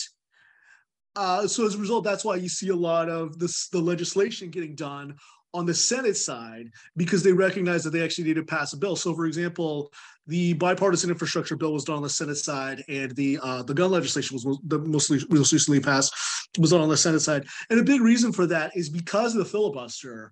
What's interesting, what I've noticed is that ever since January 6th, there is there are a lot of hard feelings on the House side.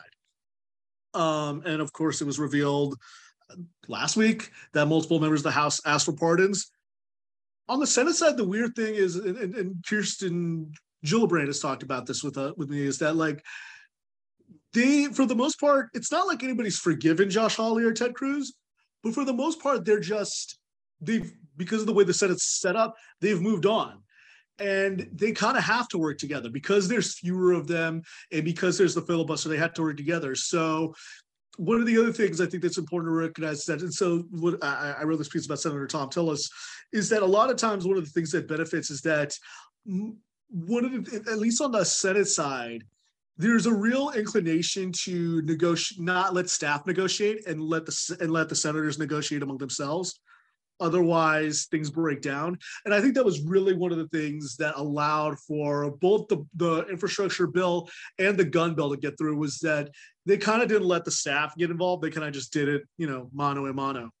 Yeah, and there's one other part to that that we need to touch on before we get into the specifics here. You talk about the staff negotiating as opposed to the senators. Um, I know we had our friend Jim Swift on who staffed both the House and the Senate in a previous life before becoming a writer. He's talked about this on the program the yeah. turnover of staff in the house is one of the real driving factors of how the house works because you're running forever election basically once a year because it's every two years the election cycles yeah.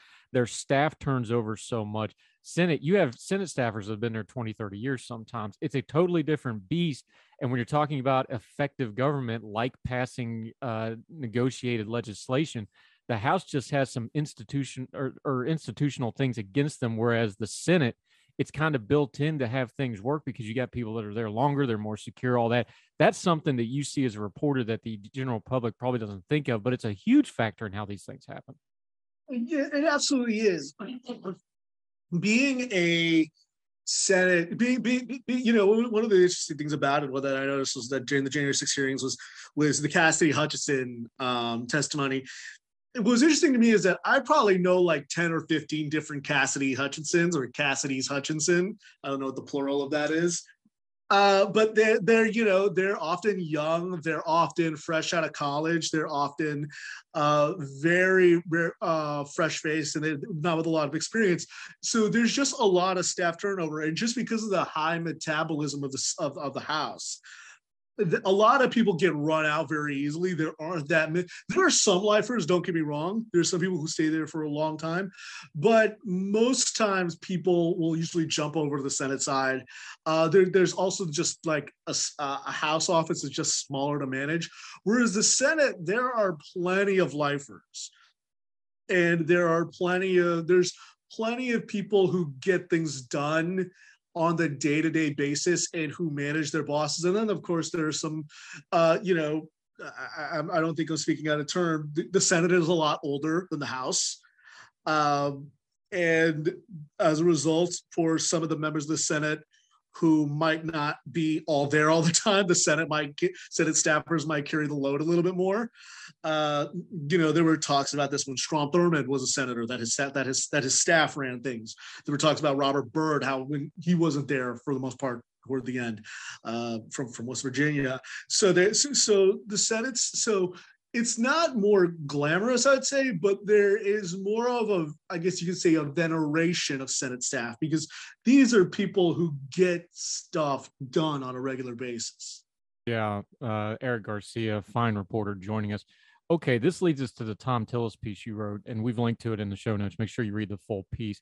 But you know, one of our founding principles here is things don't happen in a vacuum; they have it in a sequence. Walk us through who Thom Tillis is, because he's not that well nationally known. Uh, of course, you and me both have ties to North Carolina, so we know maybe a little bit more than the average bear anyway. But walk us through the sequence because, like you just said, once you get to the Senate and once you're there for a second term, especially because now you got committee assignments and things, you have power, but there's a process to get in there. How did Thom Tillis get to be uh, a player in the U.S. Senate?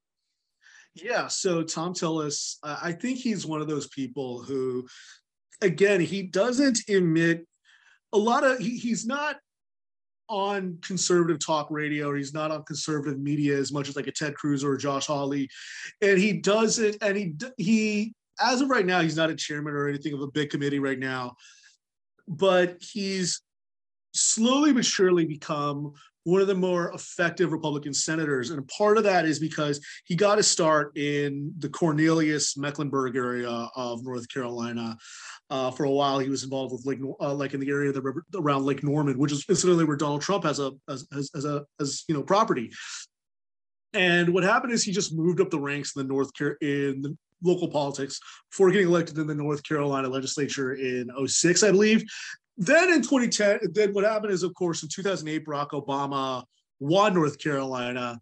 But in Charlotte Magazine is there's there's a great profile of him in Charlotte Magazine from when he was running, running for Senate.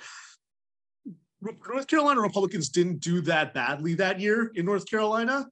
So there was this feeling that, that maybe they could win. So what Tillis did is he basically left his job at IBM because in North Carolina there's a part-time legislature and he just basically traveled across the state recruiting candidates campaigning for them. And then in 2010 uh, republicans for the first time in more than a century take over both houses of the legislature. 2012 his buddy from charlotte pat mccrory becomes the governor. And really at that point you know because they haven't been in power for so long they just ramrod through a lot of conservative legislation. That really gives tillis the impetus to run for Senate in 2014. And of course, he's running against Kay Hagan. And that was, I think it was the most expensive Senate race at the time. And it was a it was a blood feud. It was that was the first Senate race I ever covered. And it was just, it was ugly, it was nasty. Uh, there was a lot of mudslinging. Uh, and Tillis narrowly won that race, but I think like only like 45,000 votes. Hagan actually did better than people than she probably could than like a lot of other Democrats. But it was just a bad year for Democrats. Tillis, for the first term, he really doesn't stand out that much. But what he does do is he really tries to become somebody who Democrats can do business with. He said in 2016, he says, if they don't do criminal justice reform, I'm not running for another term. And then the Senate Judiciary Committee, he helps negotiate criminal justice reform with Democrats like Cory Booker. And then, of course, what happens is in 2010, 2020, Demo- of course, uh, Cal Cunningham uh, runs against him, and of course has that uh, sexting scandal. And till and Tillis, you could argue he could he probably would have won that seat because Joe Biden just didn't campaign that much in North Carolina.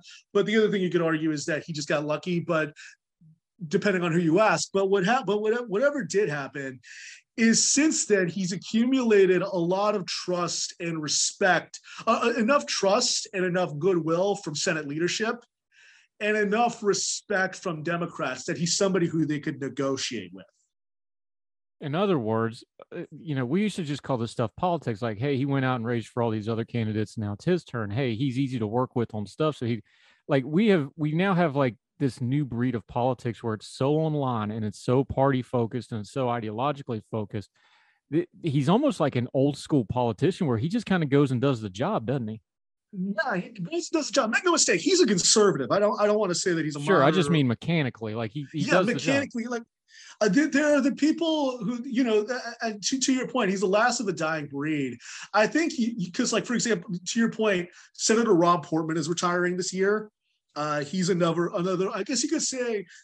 I think the distinction is not and Amy Walter has discussed this at the Cook Political Report, who's like the smartest woman I know in the world. Smartest person I know in the world, probably. There are what I call governing Republicans, and there are firebrands. And Rob Portman and Roy Blunt and Pat Toomey, all of whom are retiring this year, uh, are what I call, and Richard Burr are governing Republicans. They're conservatives, but they care about, you know, landing the plane.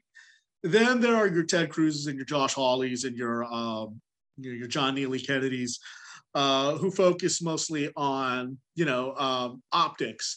And I think Tillis, one reason why he doesn't earn the ire of Democrats, and one reason why he, why his Democratic challengers don't raise as much money as like your Amy McGraths or your Jamie Harrisons or your Jon Ossoffs or your Raphael Warnocks, is he hasn't put himself out in the forefront as somebody who does that many offensive things to Democrats, and he's not in Senate leadership for now. So that kind of inoculates him from Democratic outrage. But in the same respect, I think what it does is that because he cares about governing and he cares about actually landing the plane and not just being on, you know, uh, being on, you know, Ben Shapiro's podcast all the time, uh, he he a lot of conservatives don't necessarily trust him. So I, I, think that's the real distinction. I, I, actually used to say when North Carolina passed the bathroom bill, that was under Speaker Tim Moore, his successor. I used to say that never would have gone gone to a vote in the General Assembly if he were Speaker, not because he wasn't you know opposed to LGBTQ rights, he is, but it's because he knew that was bad for business. Yeah, and you said something key there too. I think to key in on is with somebody like Tillis because he's not in leadership this is there's always been this this group whatever the makeup of the senate is there's always this floating group you know gang of four gang of six gang of eight whatever. There's yeah. always this floating group that's not actually in leadership but they're the ones getting done. There was reporting that mitch mcconnell basically literally told the democrats like hey i can't touch this but go talk to xyz and tillis and tillis was on that list that mcconnell told him like no you go talk to them they'll hash it out and then we'll go from there that's kind of not unusual for the Senate, and he's become that kind of a guy. Right. There are certain people who, because they have good relationships with Democrats, because they come with states from states where there are a lot of Democrats, there's this feeling that, well, we can get this done. I, the, the, other person who's like that is uh, Senator John Cornyn, who again is a very conservative uh, senator, former Attorney General of Texas. And in this case, after the shooting in Uvalde, um, McConnell basically he's both of them both of them I should say sit on judiciary so that the judiciary committee so this is their their jurisdiction. McConnell basically recognized said he, he realized he had to do something and he realized if they didn't pass gun legislation now then Democrats would try to get rid of the filibuster, and then they do it if they next time they get in the get in office, and then it's game over. So this was basically his way of saying it. He says you can't negotiate with me, but you can negotiate with Cornyn, who's a former whip, and you can negotiate with Tillis, who you've negotiated with the past on infrastructure, and that's how the and then and then basically what happened is, from what I understand, is that um, initially they said Murphy and Chris Murphy, who represents Connecticut, and Sinema uh, they were the two people negotiating with Cornyn. And then Sinema said we need another Republican. And that's how Tillis came about it being the, the fourth guy on this team. And then, of course, there were 16 other senators, part of a larger group that negotiated that, yeah. that, that, that, that final deal. Yeah. Eric Garcia from The Independent. We're talking the Senate. We're talking Thom Tillis, a great piece he wrote. We're going to take a quick break. When we come back, we're going to get into how that gun legislation actually went through. We're also going to talk about some politics. Uh, anytime you are trying to moderate as a Republican, you're going to run afoul of the Trump camp. Uh, he not only went afoul of it, he kneecapped one of them. We'll get into that in his mm-hmm. uh, code reading of Madison Cawthorn. More with Eric Garcia right after this on Heard Tell. Yep.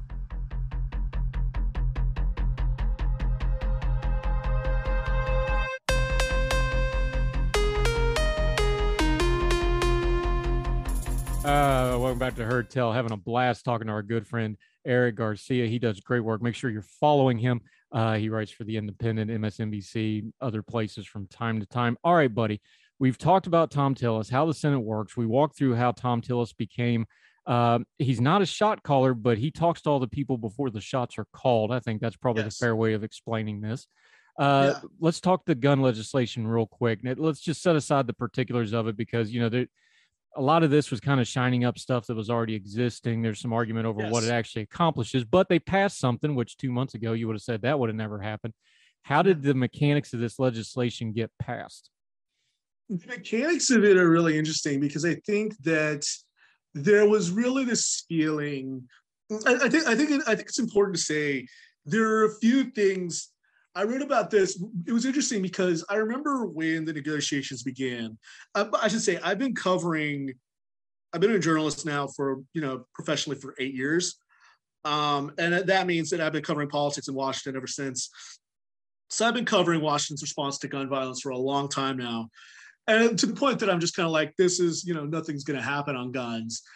And but the thing that changed, I think, but then like I noticed when the negotiations with Cornyn and Tillis and Sinema began, and and, uh, and Murphy, was there was this general feeling of goodwill, and I think there are three things that I would attribute it to. One is that the National Rifle Association, Association is just not as strong as it used to be. Uh, a lot of liberals like to think of the NRA's power as just the money that it gives to candidates. That's not the real thing. It's the NRA's ability to scare the bejesus out of its members and mobilize them that I think is the real power. But since the NRA's had a lot of money troubles and it's kind of gone uh, and it's you know tried filing for bankruptcy, that was one thing is that it just couldn't you know mobilize the troops. I think the other thing was that Democrats as a whole were unified on this. The last time there was gun legislation uh, for de- uh, in 2014, in 2015, 2013, the, uh, four Democrats defected. Now, basically, all Democrats, including Joe Manchin and Kyrsten Sinema, Sinema was one of the negotiators, they're basically unified on it. The same for the House.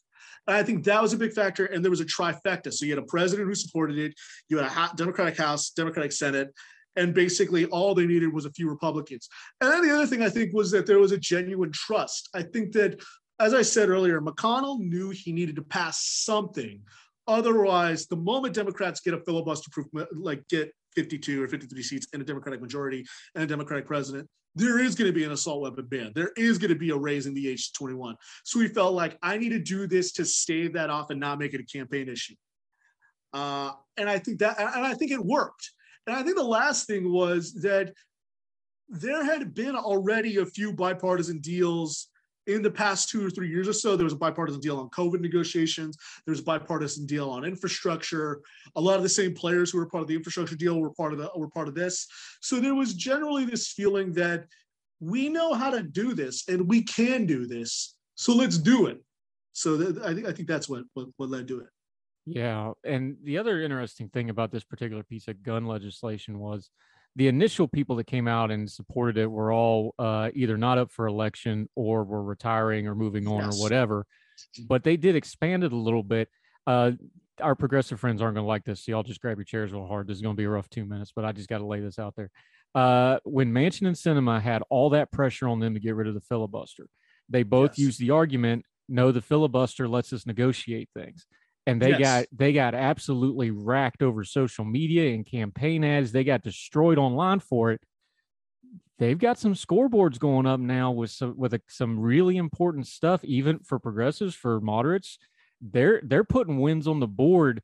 Does that argument get a little fleshing out now? I mean, they're never going to get an apology or anything, but they're actually kind of getting some stuff done here. Well, what I was what I said about this at the beginning when I, I wrote about this the, during the negotiations was I said Sinema had the most to gain and the most to lose from this, because if Cornyn and Tillis walked away, then the immediate thing that people that progressives would say was, you see, she doesn't she her relationships with the Republicans don't even work out that much. Uh, they don't actually get things done. But if it worked, then she could go back to Democratic voters in Arizona in 2020. She's not up for reelection this year. She's up in reelection in 2024. She could say, I got an infrastructure bill. I got gun legislation. We didn't need to get rid of the filibuster. So reelect me. And I think that she has she has a case to be made. That's not to say that there aren't going to people, maybe people, particularly Democratic primary voters, who aren't happy with, who are still un, not unhappy with her. But she can make the case. Manchin is, in a, of course, in a very different situation. He's in a state where Trump won every county. He has to work with Republicans. Sinema can now say, look, I, I rack up like while AOC gets a lot of retweets and you know a lot of other people, I actually get things done. You could argue that this gun bill was not everything that they wanted, and in the same way, you could argue that passing the bipartisan infrastructure bill allowed for Build Back Better to die on the vine.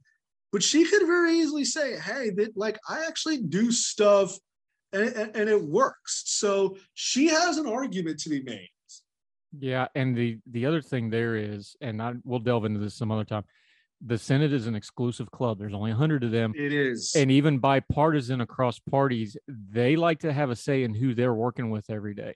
And I think they're looking at states like Arizona and that absolute dumpster fire of a primary they're getting ready to have. And they're looking at Kyrsten Sinema and Joe Manchin in West Virginia going, you know what? Whatever comes after that's going to be worse. Let's let's not burn her on this. There there's definitely stuff like that that happens in the U.S. Senate, and they they think that way. No question. I mean, I, I think that's very um, I, you know, I'll say this about Mitch McConnell, and uh, I can't speak for the rest of them, but I can say this: McConnell is very strategic, and he doesn't, and he also McConnell, uh, as much as conservatives may hate him for it, he remembers 2010 when Sharron Angle blew that race against Harry Reid. And he remembers. Uh, I was living in Vegas at the time. I remember it vividly. That it, whatever you saw in the national media, it was three times worse on the ground. It was bad. Right. Uh, she was just she was just she was unelectable, and and then uh, and she blew what should have been you know an easy race. And then Christine O'Donnell blew that race in, in 20 in 2010 against Chris Coons. And then and then in 2012, you of course had Todd Akin and Richard Mourdock. McConnell recognizes sometimes where he's just like, look, it might be better for us to hold off on this. And that's not to say he doesn't win. He probably would love to see Mark Kelly lose but he's probably looking at what Mark Brnovich is doing and what Blake Masters is doing in, in Arizona. And he's probably like, this is going to be bad and this will be a headache. And I'm sure he probably, even though he's endorsed Herschel Walker, he probably is looking at that with, you know, some sweater under the collar. And, and, it, and it wouldn't surprise me. So I think that he's, I think that it's, again, you're right. It is very, they, these are very strategic people and they do like, and the, you know, it would surprise people how much, for example, Josh Hawley and Kirsten Gillibrand work together. It would surprise people how much uh, Chuck Grassley and Elizabeth Warren work together, but they do on good government stuff. Uh, Rob Portman gets along really well with Sherrod Brown, A, because they're both Ohioans, but B, they also just care about landing the plane. So so to your point, it is a very professional club, and, and, and even you know another example. A lot of people, as much as people may rag on him, and I've given my fair share of criticism of him. Marco Rubio and Rick Scott, you know, in 2018, Rubio didn't campaign for Rick Scott because he liked working with Bill Nelson, the the Democrat who was the senator at the time. Yeah, now head of NASA. Uh, yeah, there's definitely a pro wrestling element to the Senate where they, they do one thing in front of the camera and then they go behind the camera. Like, all right, how do we get to the next thing? Uh, real quick, uh, senatorial power, of course, is not just in legislating. Uh, it's also in picking candidates. We talked about yes. how Thom Tillis made his bones in politics by picking winners and candidates. That's how you build up a base. That also means when it's time to run somebody, that's the guy to go to. Let's talk yeah. about uh, the soon to be former, thank God, uh, representative from out around Asheville, Madison Cawthorn. Uh, I called it the code red. If you don't understand the reference, because we're starting to get old, my friend, I'm sorry to tell you, but that's uh, that's a few good men. That's that's they took the guy out that was the problem. This was a code red. Uh, they if yes. you go and you understand how politics works, a phone call got made and said, "Okay, we've had enough. Let's get rid of him." Thom Tillis, it turns out, was the catalyst behind that, or more specifically, his staff and his office and those deep, deep North Carolina ties. Walk us through that one real quick because that's an exercise in power when you can take out a sitting congressman uh, just because you've had enough. That's pretty impressive flexing. It is an impressive flex. And I think so. There's the stuff that a lot of people know about Madison Cawthorn that angered people, which was the jokes about the co- him talking on that podcast about cocaine and orgies. That was just the last straw. The real thing that heaved off uh, Tillis was last year in redistricting because every year states have to do redistricting and red, you know every every 10 years i should say and they had to redraw new maps cawthorn was being cute acting cuter than he was and he decided to switch districts and run against uh, and run in a district that was going to be made for a guy by the name of tim moore who's the speaker of the north carolina house of representatives that angered a lot of people and because Moore was supposed to run for that seat, he's the Speaker of the House, and that was Tillis' successor. Uh, he also threatened to quote unquote primary the hell out of anybody who voted for the infrastructure bill. And of course, Tillis was one of the negotiators on that bill. And then afterward, he bragged about bringing broadband to Western North Carolina. And that angered Tillis to no end. The and I think what also some people worry is that by him trying to switch to that district that included the Charlotte area, some people thought that maybe one day he wanted to run for Senate in primary Tillis. But whatever, and so he it was also maybe him protecting his own territory. But what? But for a lot of reasons, Cawthorn didn't do the job. It's you know one thing a lot of people don't recognize. So Cawthorn, of course, ran against a friend of Mark Meadows's uh, when Meadows went to go become White House of Staff. And that you know that's fine to be an insurgent, but what happens is afterward you usually have to rebuild your rela- repair relationships. Cawthorn never did that. He kept on burning bridges, so that when he needed his friends, he didn't have any.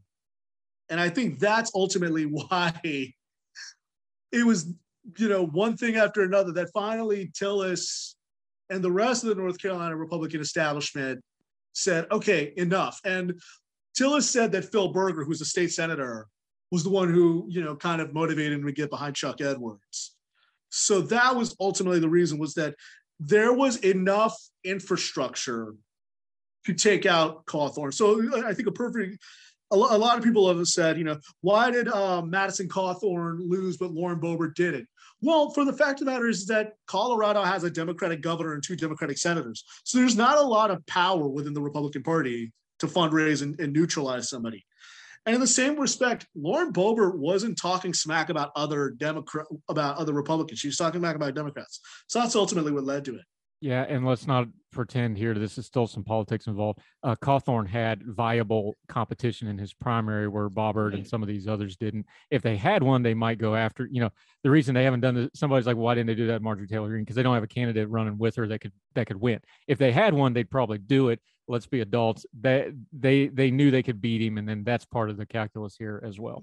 There was already blood in the water he also had multiple law violations for you know bringing a gun to a, trying to bring a gun on a plane and speeding tickets and having his license suspended marjorie there just wasn't there wasn't enough there wasn't a viable candidate who could run against her in a primary she had a primary challenger this last year but it, i mean this past go around but you know brian kemp didn't get behind this challenger you know none of the, the, the big power brokers in in Georgia got behind it. So it just kind of was allowed to wither on the vine. So as you said, it's all about can this be done? Do we have a good candidate? Do we have all the things lined up?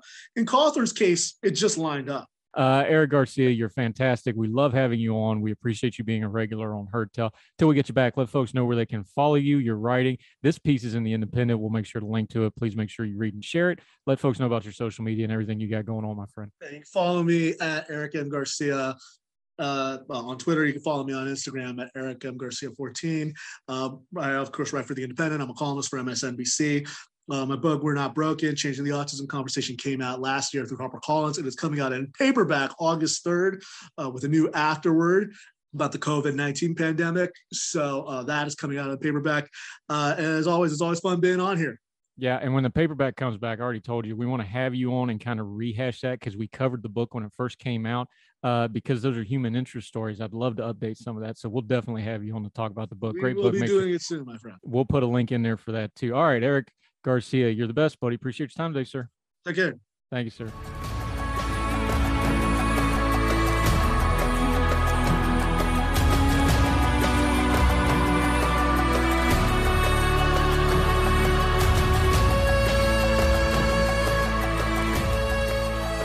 Uh, welcome back to Heard Tell. Oh, contributor. She's also at the Reason Foundation looking at the Pension Integrity Project and some policy analysis.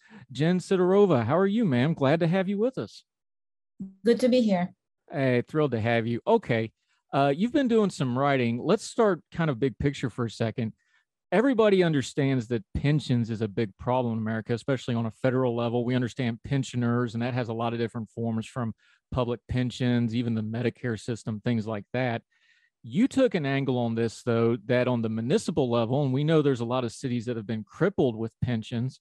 You actually found an example of some good news for pension. I'm all for some good news. We've had a lot of bad news lately, Talk about Jacksonville and the pension system that you wrote about because it's really nice to see a well run government and some good news in this front, isn't it? Yes, definitely. So, what we focus in the Pension Integrity Project is the state and local pensions. Uh, so not really like the social, uh, not the social security or anything like that, but the local and state pensions that pay for the public service workers, teachers, firefighters, and police officers within the states and municipalities. And so Jacksonville is like is one of the examples of a municipality that um, back in 2017 they turned off the defined benefit pension plan for the new hires and they put all the new hires into 401k style plan. So all of that sounds kind of a lot like a lot, uh, all this terminology, but let me try to explain it. Defined benefit plan, the pension plan is the kind of plan that a lot of public sector workers have, like teachers and police and firefighters, as I've mentioned. And so the way the benefit is calculated is that there's a formula that takes into account the uh, num- number of years that they worked a, with a particular employer. Um, it takes into the account their salaries, and then it's calculated. And uh, they kind of get a, a benefit um, each month. So that's how pensions work. And uh, the employer is responsible to provide that pension no matter what. So even if they don't have enough money saved up, they still need to find a way to provide for those pensions. Those pensions are guaranteed by constitutions. Uh, what Jacksonville did, they switched the new hires to 401k style plan. That's more like a, um, we also call it defined contribution plan. Um, that's more similar to uh, what you know workers outside of the public sector have. It's a 401 style plan. And what that means is that it, it is dependent on how the markets do. And um, it, the risk is kind of carried more so by the employee than employer.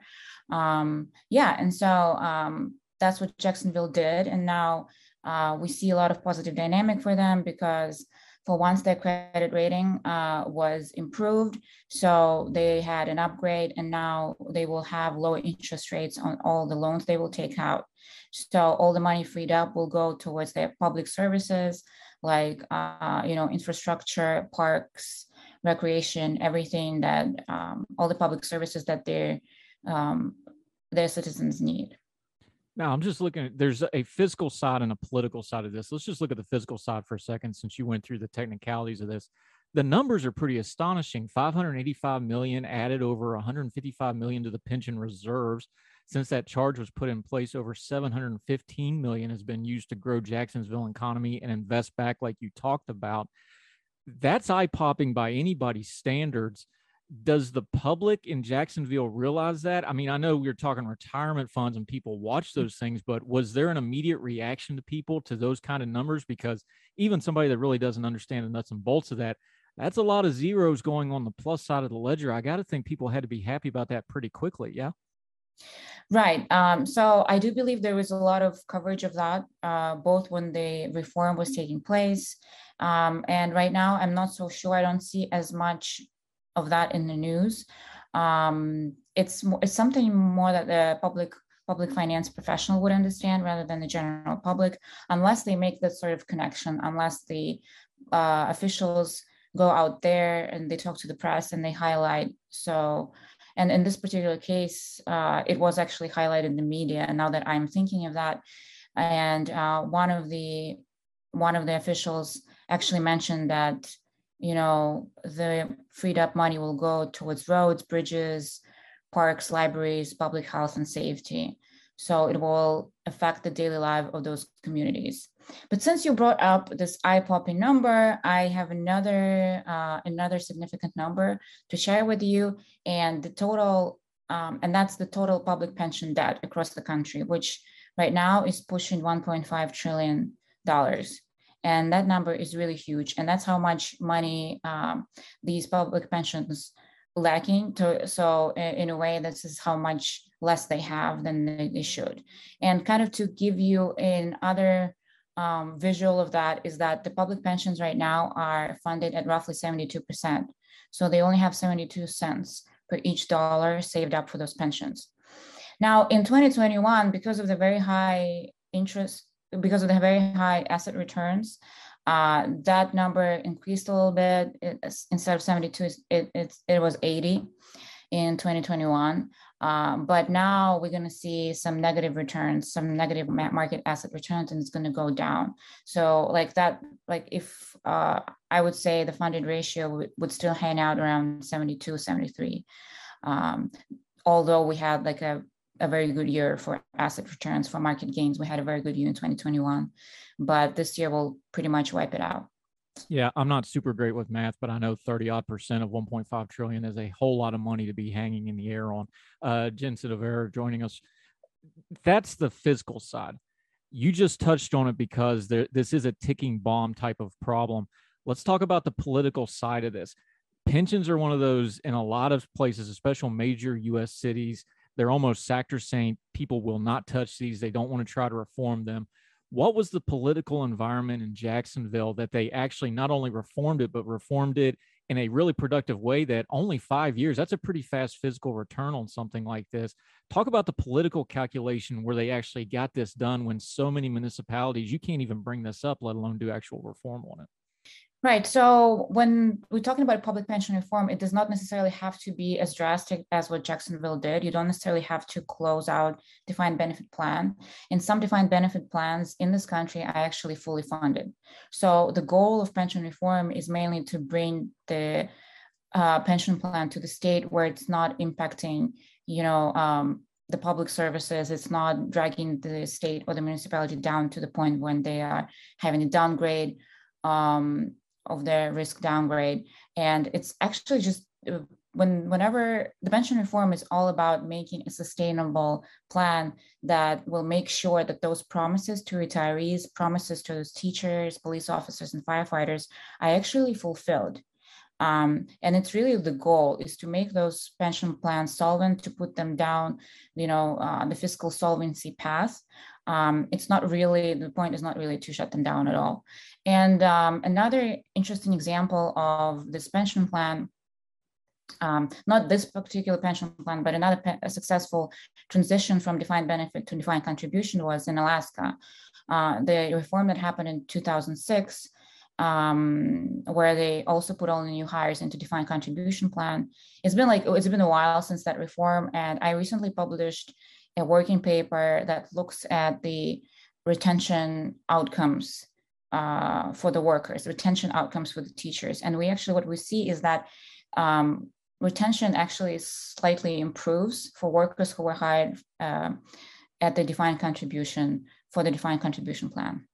Yeah. Let's ask you this then. Uh, Jacksonville, of course, is in Florida. That's a fast growing state. There's no state taxes. There's obviously some local things that went into this. So when you look at the example of Jacksonville, and like you said, that is kind of a drastic example. What is scalable and what isn't scalable from this example? Do you think, as you look, like you said, the rest of the country, this is a $1.5 trillion problem. Almost every municipality has a pension issue of some sort and manner what is scalable what isn't going to be scalable as we look at the rest of the country do you think i think uh, one priority that i see um, one kind of sticking point that i see for a lot of plans is their assumption um, uh, their, uh, their assumed rate of returns. The assumed rate of return is the assumption that they make when calculating um, kind of how much money they're taking in. When calculating that uh, the assumed rate of return helps them calculate their unfunded their funded ratios, their unfunded liabilities, and it's a very important measure because this is how much money they think uh, their assets are going to return every year. And so right now, uh, the assumption on average is 7%. So they believe that uh, every year their, their portfolio is, will return 7%. And um, if you, you know, if you have at all looked at your 401k, and, and then you will see that this assumption is a very high one and it's a little bit unrealistic. I would say even a more realistic goal would be all the way to 6%. And some plans actually, like some plans like New York, are actually doing this. So this is something that definitely can be done. And it's also a very positive improvement for the plan in the sense that they will just set more realistic goals for themselves. And uh, they're more likely to be back on solvency track, back to being fully funded, and um, to fulfill the promises to the retirees. All right, we're talking to Jen Sidorova. Uh, she's with Young Voices and the Reason Foundation, doing some excellent work on public policy when it comes to pension. We're going to take a quick break. When we come back, we're going to talk about the rest of the country. A whole lot of problems, like she said, 1.5 trillion. She's got some writing and some examples of what to do about that. Who's in trouble? Who's not? Talking public pensions, one of those things folks don't like to talk about until it's a problem. Uh, with our friend Jen. Right back after Heard Tell. Right after this.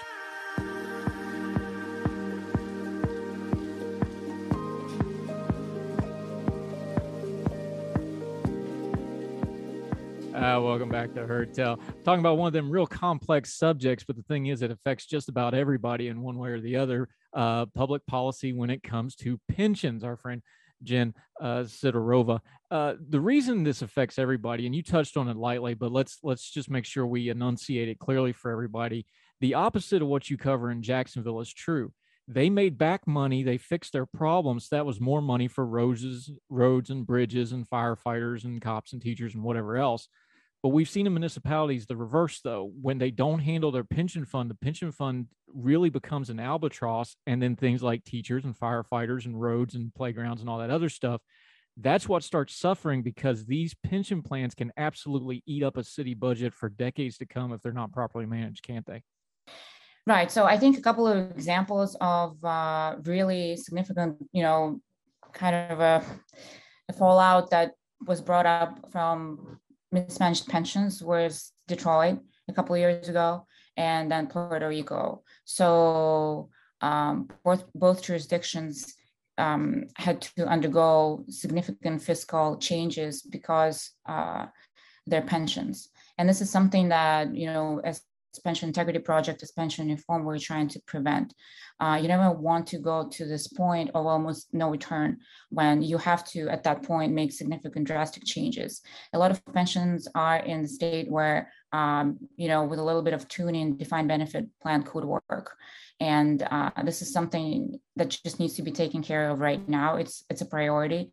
Um, and although you know most policymakers are not going to be here when those pensions you know mature like 30 years from now when you know the bill will come due it is still like decisions that are made right now are extremely important. And another thing, the reason that I, why I am bringing this up is because we've seen a recent trend that um, that in a lot of those uh, state pensions, um, what happened was that uh, the uh, you know the political goals like the prioritizing green, environmentally friendly, and um, you know, social justice goals, um, those sort of investments. So um, has, has been taking place. Examples of that would be like divesting from a gun manufacturer or divesting from an oil producing company. Uh, and instead investing into ESGs, and this was the, this is the trend that's happening right now, and it's quite scary in a way that uh, when it comes to you know those pensions that you owe to um, that you owe and you have to pay. What you really should be chasing is kind of sustainable, solid returns. And you should be investing into assets that are very likely that are trusted assets and they are very likely to bring a stable return and not really gamble with public pension money. So that's just another thing that we've seen recently, and I wanted to highlight. Yeah. And I think you hit something important on the head there, too, is you know, this is a data heavy thing. This is kind of a wonky issue, but it affects very normal, everyday people, even people that are non political, because everybody wants to have some kind of a retirement. Um, and this thing projects out 20 or 30 years over the course of a worker's lifetime. So it's kind of hard for people to get their heads around. As you've wrote about this, as you studied it at the Reason Foundation and other places, do we need to change how we discuss this in the political commentary and on our social media and stuff? the way we've discussed this over the last 20, 30 years doesn't seem like it's a real productive way. Do you think there's a better way to discuss this without maybe getting into all the nomenclature, which kind of loses people, and just talk to them on a human mm-hmm. level of like, hey, this not only makes your retirement better, it makes our cities better. It gives more stuff to our kids for the next generation. It sets the next generation up for success. Do we need to change our nomenclature, how we talk about this issue? Yeah, actually, a couple of years ago, I wrote that op-ed that went to Market Watch, and it talks about why pensions pension issue is a millennial issue as well, why millennials should care about pension debt. It's precisely because of that, because the money that otherwise could be spent on public services is going uh, is going towards paying, you know, to the employees who stopped working 10 or 20 years ago, which is kind of bringing, bringing up the issue of intergeneration, intergenerational fairness. And it's also like in Jacksonville, it's simply that, you know, you're getting a lower credit score and like any one of us, like once our credit score, if it goes down, we're going to get billed with high interest rates. And if we have a very high credit score, we get low interest rates. It's like as simple as that. So you can even bring this into this human level um, and translate it into these basic issues that we have to deal with um, in our daily lives to explain this issue. And that's what I'm trying to do as part of uh, the Pension Integrity Project and as part of Young Voices. Yeah, basically, if you're paying taxes, you're funding a public pension somewhere, somehow, probably a bunch of them is kind of the way to think of it. Uh, Jen Sidorova joining us. Um, we appreciate your time. This is one of those complicated issues, but you explain it really well, so even I could understand it, and I appreciate that. I know you're writing at Reason. You've got a list of writing credits that anybody would be jealous of. I know I am looking through it. Let people know where you are on your social media until we get you back on again in the future, how they can follow you and keep up with what you have going on. Definitely. You can find me on most social media, and my handle is the same. It's Jen underscore Sidorova. So I'm pretty easy to find, and you can just always Google my name and find my reason profile, Young Voices profile, and connect me with me that way. Yep. She's got a lot of writing credits. She's doing more media, and we were lucky enough to get her here on Heard Tell. And we hope to have you back again soon, my friend. Thank you so much for the time today. Appreciate it. Thank you. Anytime.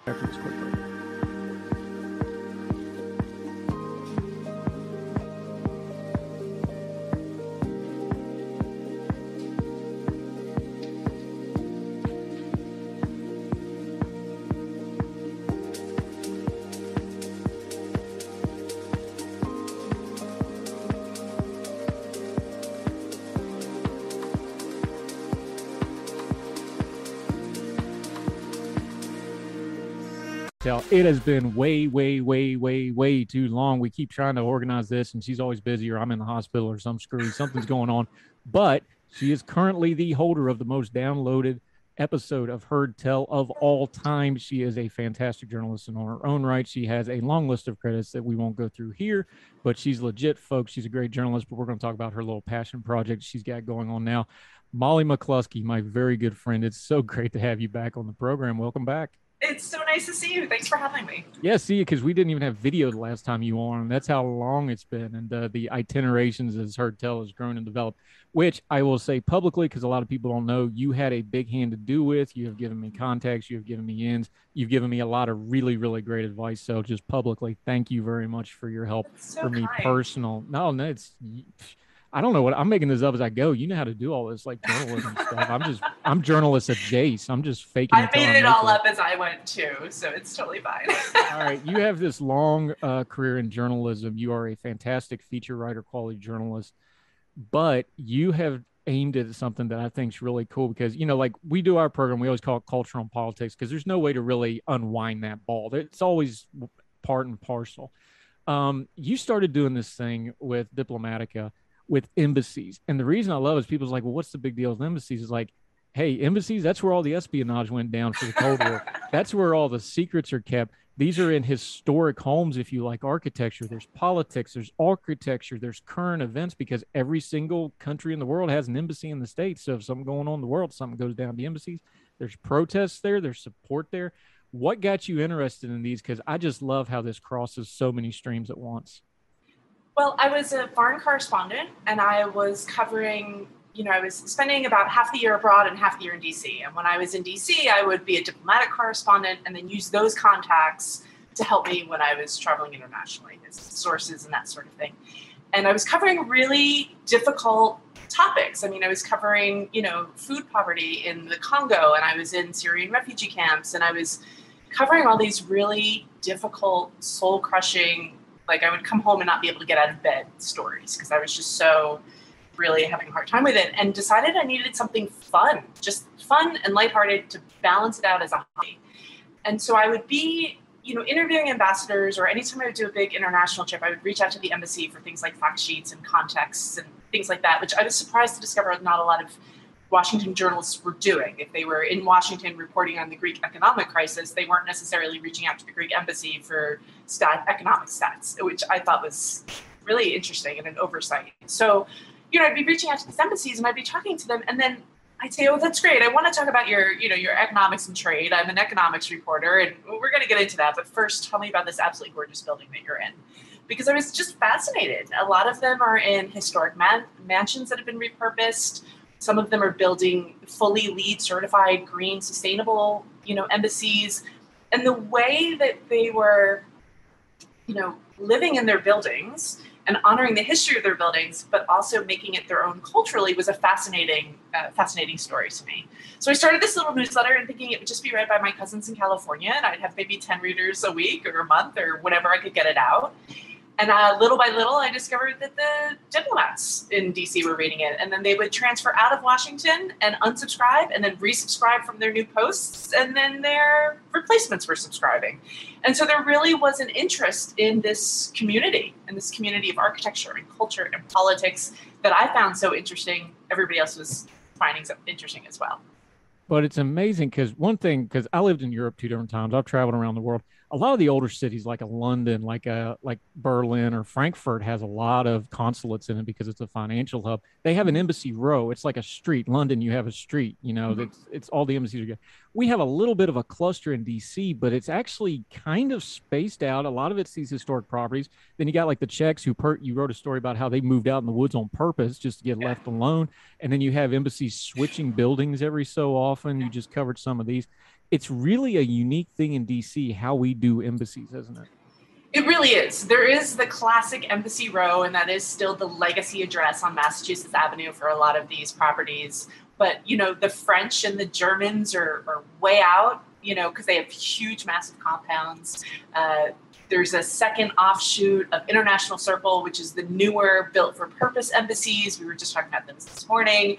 You know, Tilden has a bunch. Uh, the Czechs, that's where the Czechs moved when it was still the forest, because it is part of the Rock Creek watershed, which is something I've been really interested in exploring is how many of these properties are physically in like if it wasn't for the national park boundary these properties would be in rock creek park they'd be in a national park essentially so you know they're spread out. And keep in mind, too, it's not just embassies. You said every country has an embassy in Washington, but there's embassies, there's residences, there's military attache buildings, there's cultural centers, there's, I mean, quite literally thousands. I mean, I know a country that bought up an entire floor of condos for their guests when they come to visit. That's an extra 20 properties. If you look at how many properties and how much physical space in Washington is owned by foreign governments, it's quite significant. Yeah, and then you have cities like San Francisco that has multiple consulates. Seattle's like that too because sure. of the tech boom. Um, it's really uh, Dallas has a bunch of consulates all of a sudden yes. because of a thing. Atlanta's starting to get some foreign intervention. Uh, even my native West Virginia, we have a Japanese office because we have a Toyota plant. You don't think about you know uh, the Ohio River Valley in West Virginia being a Japanese enclave, but it is because we got a, a Toyota factory these and plus for folks that don't understand and don't really know this maybe other than the movies this is sovereign territory for these countries. This gets really really complicated really really fast. It does. It does. So most embassies have their or most foreign governments have their main you know their biggest presence in washington. That's where their ambassadors are. But then there's a large contingent in New York because they need UN representatives. And then most countries will set up, as you said, a consulate where their diaspora are or where there's a major economic incentive uh, as a means of servicing that community. I mean, keep in mind the consulates and the embassies really are, are businesses within within countries. Yeah, and it's it's just fascinating how these things work. Okay, let's use an example. Your latest piece, a yes. long-running story that keeps bubbling up. We don't want to just pick on the Catholics though, because the Southern Baptists have their hands full with the same issue at the moment.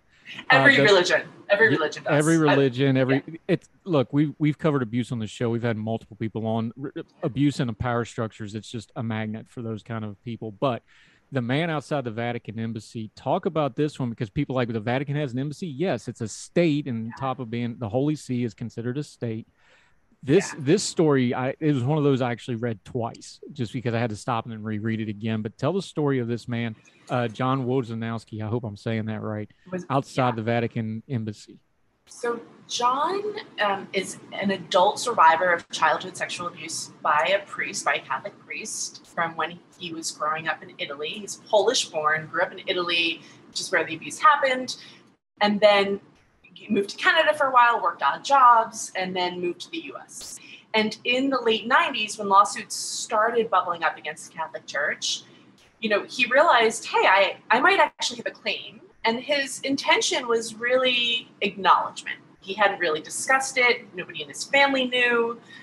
This was something that had deeply impacted his life in many ways. As you know, with sexual abuse survivors and trauma survivors, childhood trauma survivors, a lot of times it's difficult to maintain relationships, maintain steady employment. Um, deep internalized shame kind of guides a lot of decisions that you make in your life. John said he basically married the first woman that talked to him. Um, they have a very good relationship now, but he, you know, was they were together for 30 years, and he knows that he put her through a lot of pain because he had dealt with his own issues. So in the 90s, when these, you know, survivors started coming forward, he he went to the Catholic Church and he said, "Hey, I'm an abuse survivor and I need recognition and I need compensation and I need I, I, need this to be a thing now that, that I'm talking about it and I get acknowledgement on. And you know, the Catholic Church, as they do with many of these cases, basically said, "Nope, sorry, um, sorry, uh, you're this happened too long. If it happened at all, it happened too long ago. There was no way to um, prove that it had been abuse. I believe he was 14 at the time. I'd have to check my article, but uh, and they said, no, you probably, if it did happen, you probably wanted it. It was consensual. Uh, and by the way, your alleged abuser is dead now, so too bad, and you're out of luck. And he basically said, yeah, you know what? That's that's not going to cut it for me. That's sorry. And so he, you know, he lives in a suburb of Maryland that's close to Washington. And so he started coming out and protesting at the Vatican, which at the time did not have a fence. And I get into that in the story a little bit, but it was just basically an open lawn. And he would come out and he would stand on the corner and with his signs, and he had flyers made up and he would hand out the flyers. And keep in mind, too, this was, you know, pre Spotlight at the Boston Globe, which was 2003, I think, and pre the movie. And so people, you know, did not take it very well. And at one point, he claims a cardinal spit on him as he walked by. And at one point, he said that he was sur- physically surrounded by priests um, and verbally accosted and threatened. And so, but he didn't stop. He came out every day for years and years and years. He's now, I believe, almost 80. And so he doesn't come out every day anymore, but he comes out a couple times a week. But this was his life. And this is 24 years that he's been doing this now and he's a fixture in the neighborhood. But the odds of him getting any kind of justice or acknowledgement or compensation are very, very slim. It's you know what struck me about this, Molly McCluskey joining us from Diplomatic Global Media. What struck me about this is we've covered a lot of protests last couple years, whether it's Black Lives Matter, uh, January 6th, although that turned into a riot. Now we're finding out about all the underlying things with that. But you know, started as a protest.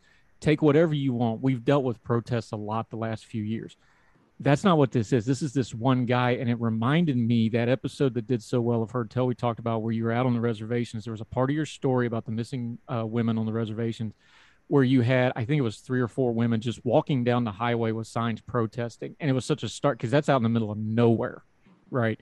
And it it was just one of those. This is all they've got to do, so they're protesting. That's what I thought of thinking about this guy's like this is one guy. This is so different than the media coverage or a mass movement or it's organized by social media.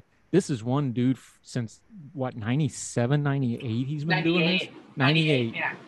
This is one guy just he's like, "Hey, this is all I can do and I'm going to do it." And he keeps doing it on a human level because you've covered big stories, you've covered small interest stories. That just struck me on a human level. How did it hit you? The thing that's so interesting about John, he's so painfully shy.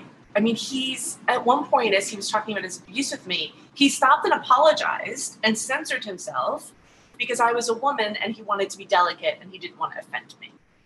But the thing that's so so poignant to me is that John is not trying to raise abuse of all of sexual abuse within the Catholic Church, right? That has been covered, that has been blown wide open. I mean, there was a Chilean priest arrested a couple of weeks ago for child abuse. I almost got into the different cases that are actively pending right now around the world, and it would have been a different article, right? Yeah, the bishop in Australia. There's a lot of really messy yeah. ones. And I should also say too. So I was raised in, a, in the Catholic Church. I watched, you know, my generation destroyed by this. Almost, you know, at least one person in every family that I knew growing up had been assaulted by a priest. Um, my mother had been abused by a priest when she was younger. So this was a very uh, poignant topic for me. It's a very painful topic for me. So as I was talking to him, the thing that really struck me was he's not on a mission to unveil this worldwide. He's not on a mission to stand up for sexual assault abuser uh, abused you know victims around the world. He wants somebody to acknowledge from the church that this happened to him he wants somebody to acknowledge and compensate him the way that he saw he sees the gross unfairness of it all and that was what really struck me yeah molly McCluskey diplomatic of global media it's amazing what you do with these stories because you start with these grandiose buildings and all this power but it always comes no matter what the story whether it's espionage or there's there's a lot of lovers and things like that and there's it always comes down to just good old fashioned people stories, don't they? Yeah, it's always people. I mean, there's the thread of ghosts that run through all the stories, right? Because so many of the embassies are claimed to be haunted. And so there's, you know, who is haunting this embassy and what's their deal? Basically, was is a fun is a fun thread for me. But I really like bringing together the history of that particular building with what's going on now. I mean, the Monaco ambassador's residence is a perfect story of that, right? That was, I wrote that during the Trump administration. That was Warren G. Harding's old house. That was the, you know, uh, the precursor to the veterans, you know, the, the Veterans Administration. That whole story had so many echoes in what was happening with the Trump administration that it was hard. I didn't even have to explicitly say it. It was just super obvious. Yeah, people that think Trump was a little uncouth, they should read up on Harding sometime and the stuff Oof. he was getting away with Oh my goodness! I, I mean, he makes Clinton look like a piker. Uh, Molly McCluskey joining us. We're going to take a quick break. When we come back, we're going to take one of those particular stories right out of the headlines. Ukraine, Ukraine's embassy, crossing a lot of streams again of history, politics, current events. We're going to get into that. The great Molly McCluskey joining us right now on her Tell right after the break.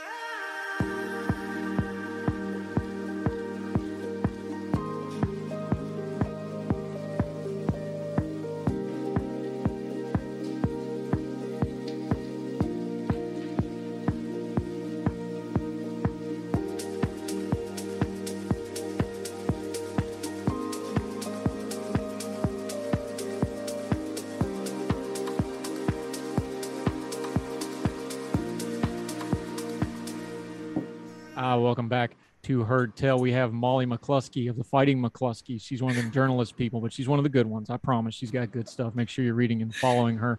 Uh, let's talk Ukraine because you covered the Ukrainian embassy. This is not unusual though, because when some world events happen, whether it's the diaspora or the you know the expats or just you know the working population, whatever the case may be, embassies become gathering points. And that became true when Russia's illegal invasion of Ukraine. We've been very clear on this program where we stand on that. Vladimir Putin's one of the worst actors in the world. Uh, as usual, the Ukrainian ambassador and the uh, Ukrainian embassy became a focal point for both protests and support. That's not unusual, but that building has some interesting history that crosses some streams again, doesn't it? That building does have some history. So that building is the site of the dinner that George Washington held when he was trying to convince Washingtonian landowners to basically give up part of their land to build uh, the nation's capital and move it from Philadelphia. And so that building, more than really any other building in Washington, I mean, top five maybe, is one of the oldest and one of the most historic and one of considered the most critical to Washington Yeah, and uh, something our lawyer friends, one of the most important foundational legal cases, Marbury versus Madison, that for folks that don't know, that basically established the Supreme Court and judicial review, one of the most important parts of our separations of power, especially on a day like today. We're recording this on the Friday when the Dobbs decision, and yes, we're recording this as Dobbs drops on purpose, so we don't have to talk about it. Um, Mad- Marbury versus Madison is one of them foundational parts of our government, and that touches on that building. Yep, Marbury was one of the owners and residents of the of the house. Uh, he lived there for quite some time. He wasn't the builder; that was Forrest, uh, but he moved in after Forrest and was one of the people that was at that dinner that helped decide that that the nation's capital was going to be in, you know, at the time it was basically Georgetown, um, and named after the British king, and that it was going to be it was going to be here in DC. Normally Otherwise, we would also be in Philadelphia. Yeah, well, who wants that? I'm kidding. Hey, Philadelphia. great. Uh, Philadelphia. I've lived in Philadelphia. It's a great city. I love it. As long as the Eagles aren't playing and winning and or losing either one, then you got to kind of watch yourself. Fair. And the, and it's a horrible airport. I'm sorry, it just is. I've flown all over the world. I'm an air transporter by trade. It's a terrible airport. One of the cool things about this building, though, is you actually have an old photo of it, which a lot of these buildings, for whatever reason, they didn't photograph them that much. I love this quote though from the historic houses of Washington D.C. I'm not sure the date on this. You can tell me, but it said, "quote One of the worst looking, most dejected buildings in Georgetown. That's Georgetown with a hyphen for some reason. At the present day is 35." 3350 M Street, a structure certainly deserving better treatment than it has received. the photo of it, it, it, it looks like something out of a spaghetti western. It's black and white with wood frame door. I mean, it does look. You you could never tell that was in Washington D.C. I don't know what year that photo was, but that's kind of one of those cool things because for whatever reason, a lot of these buildings they didn't really document the history as they went along. They figured it out later. But this one, you got that picture, and it is kind of a sad state of affairs. It's, I mean, it's rough, right? It's it's a rough building. It almost, you know, collapsed at one point from disuse and disrepair. It was the site of nightclubs for years and concert halls, and you know, they were renters, right? These nightclubs came in and rented the place, and you know, didn't necessarily invest in the upkeep of it. Uh, it, at one point, it was purchased by a development company that had all these grandiose plans for it, and they went bankrupt. so the building really had, you know, it's amazing that it's still standing, essentially. Yeah, I love this list of names that it held as it was a nightclub. It was, and I'm quoting here Apple Pie, Casablanca, yeah. Smokey's Groovies, Julie's, and then the exact quote here is it's a poor cousin to the cellar door. The reason I key on cellar door, of course, is because that's the legendary spot where John Denver met the couple that wrote Country Roads and they went back to the apartment and banged out a song that was about Maryland that we have co opted and claimed as our own. All right, that's my West Virginia fact for today. Cellar door, look that one up. Um, but modern day, let's bring it up to the modern this is not unusual though something like ukraine happens the ukrainian yeah. people and people that more importantly americans who want to support a foreign country the embassies is where they usually go do that. There's a lot of historical background to that, and that's probably going to continue. Why is that, and what's the history to that? So, embassies have always been a place where people can go and gather. I mean, when the Lebanon, when the Beirut explosion happened, I mean, my famous, now famous Twitter thread that's been kind of echoed around the world about the, the Syrian man lighting the candle at the Lebanese embassy during the after the explosion, right? Um, during apartheid in South Africa, my friend's dad kept getting arrested for protesting apartheid outside the South African embassy. I mean, it's a way to show either support or protest of a country's policies. You can cause enough ruckus that the the message gets not only to the U.S. government but back home to the to the country's government that you're protesting. It will always be a thing. I can't imagine it stopping at any point. Russia has received numerous protests, and keep in mind those protests kind of run the gamut, right? So they're they're your standard candlelight vigil protests, your signs and chants protests. Then there have been acts of violence against embassies, which we have seen, right? The, How you doing, um, Erdogan? I'm talking about you, Turkey. I'm just hey, we, yeah. we name names here. The Turkish they they literally so, had a street fight. I mean, yeah. and this was just they, a couple of years ago was so Turkey, the residence, which is where that happened, is an incredibly historic building in DC that I won't touch uh, because it's you know it's a place where music was integrated in Washington. Because while segregation was still you know the law in DC, the sovereign territories, as you pointed out, did not have to follow those laws. And so the Turkish ambassador's residence started holding integrated um, concerts right? Which is incredible. It's an amazing story. But it's also the site where the Turkish president came and ordered the assault of American citizens on American land. They weren't on the, the territorial land of, of the Turkish residents and basically got away with it. And there was no consequence. I think one or two diplomats were expelled as pro forma. But so no, so that's that's one of those things where I'm kind of you know I'm staying away from that one for a little bit. Yeah, I don't blame you, Molly McCluskey. This is such a wonderful thing you've developed here, and you just rebuilt it from scratch with a hiccup uh, even even professional journalists run into the game. I I've, i tell our young voices folks that we mentor all the time. I was like, you got to understand the internet's like the gold rush. The saloons and the dancing girls and the liquor is actually making all the money, and that is web hosting and web yes. designers and the people that are charging you money to do this. That's who's actually making the money. You're not going to make money. Yeah. Uh, so you had a little hiccup, but I'm glad you cleaned it up. Uh, let folks know where they can find it diplomaticglobal.com uh, we're going to link to it in all the show notes like we do diplo global on the twitter. Let folks know where they can find it how they can subscribe to it and how they can support it because i absolutely love it. It's wonderful stories of nothing else. Plus like we said this checks a lot of boxes for if you like history politics current events this is for you. Well thank you. And i think one of the things that i'm really trying to do in addition to opening the doors to embassies for folks, is to have something fun. I mean, we've had years and years of just drag terrible news, especially on all of the topics that I cover, right? Climate change and migration and social justice and urban planning. I mean, every possible thing feels like it's just going terribly wrong. So I wanted something fun and informative, but it has transitioned from a newsletter to a solutions focused newsroom.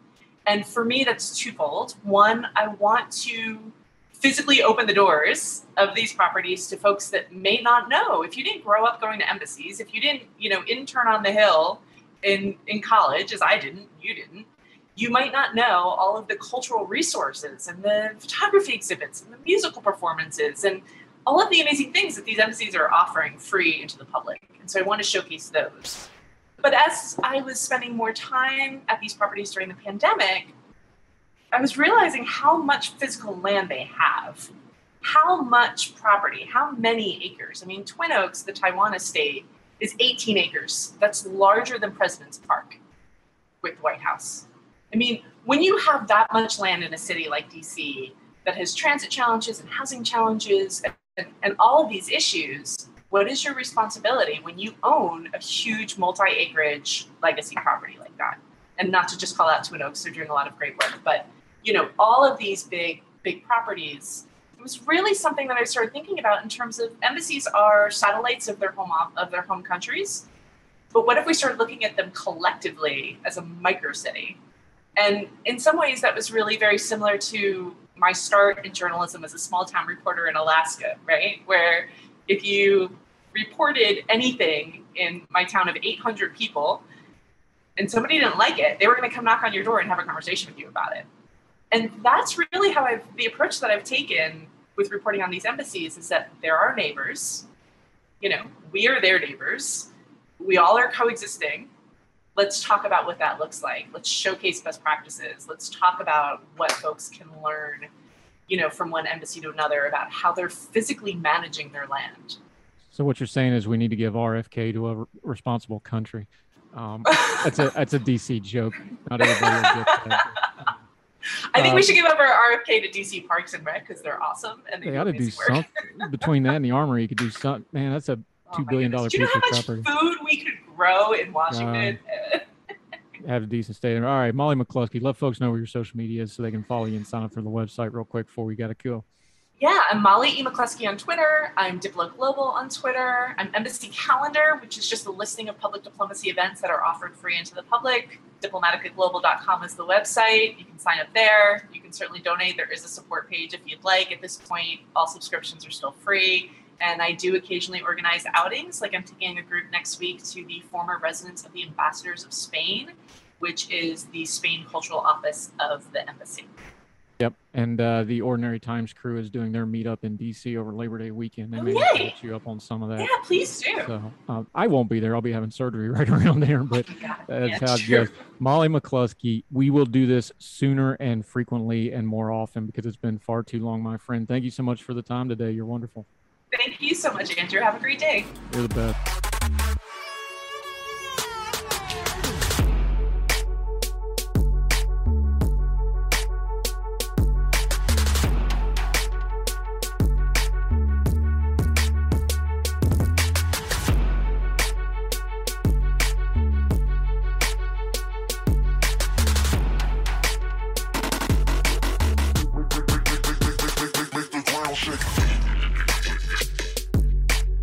He's back. It's been a few minutes, but we love having him. Real sharp guy here. Uh, goes to Georgetown Law working on Juris Doctor because he's all smart and stuff, but we always enjoy having him on the program. Travis Nix from Young Voices. Welcome back, buddy. Good to see you. Good to see you. Thanks for having me back. Yeah, we uh, we were going to talk to him a couple months ago, but uh, Jay uh, retired from Villanova, and we knew he was sad. We needed to give him a little bit of time because he's a Villanova fan, but that's okay, buddy. Uh, have you recovered, and are you doing well, sir? Uh, yeah, it, that was a rough one, but I have recovered. Kyle Neptune's a great basketball coach, um, and yeah, ready to talk some taxes with you. Yeah, I miss the old Big East, dude. Of course, I'm a West Virginia guy. Uh, I miss the old Big East. Those, those were fun fun times. But Villanova, I think Villanova will be just fine uh, going forward. Okay, let's talk a little taxes though. Um, you got a story in the Wall Street Journal. Congratulations, that's a good job. But let's start big picture, and then we'll we'll come back down. Why is it? And I know it's partly human nature. I know it's partly politics. I know a lot of it's probably just rhetorical laziness because you just kind of get in ruts and say things what is it with tax the rich that we just go to over and over and over again policy wise both parties do it uh, the left's probably a little bit more guilty than the right but the populist right has kind of gotten on this thing too now why does folks go to that tax the rich button every time they want to do a kind of what we call a cheap pop when it comes to policy discussions about taxes i think one of the main reasons that we see this happen is our tax code is just so complex a lot of people don't know what wealthy people actually pay in taxes, for example, because um, we have withholdings of people's salaries from people's paychecks. Nobody really knows what people pay in taxes because the government just takes the money straight out of it. So um, we just have a very complex tax code, and people just don't understand, especially with corporations, all the good that corporations do in terms of making investments, investing in research, all these investments that over time grow the economy, put uh, more money in people's paychecks by making workers more productive. All of these are activities people, businesses can write off of their taxes, and that's good. And that lowers what businesses pay in taxes. It's not cheating, but it's just that people, a lot of people just don't understand um, that most write-offs that people do that lowers their tax burden is actually good for society, especially on the business side.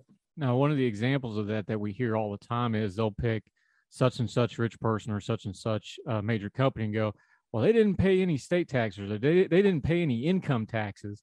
Um, just kind of break it down because we always want to turn down the noise on things yeah, that's technically true, but it's more complicated that, especially if you have a, a, national or especially an international company, they pay a lot of different kinds of taxes. So yeah, you can say, well, they don't pay this one kind of tax. They probably are paying that somewhere else.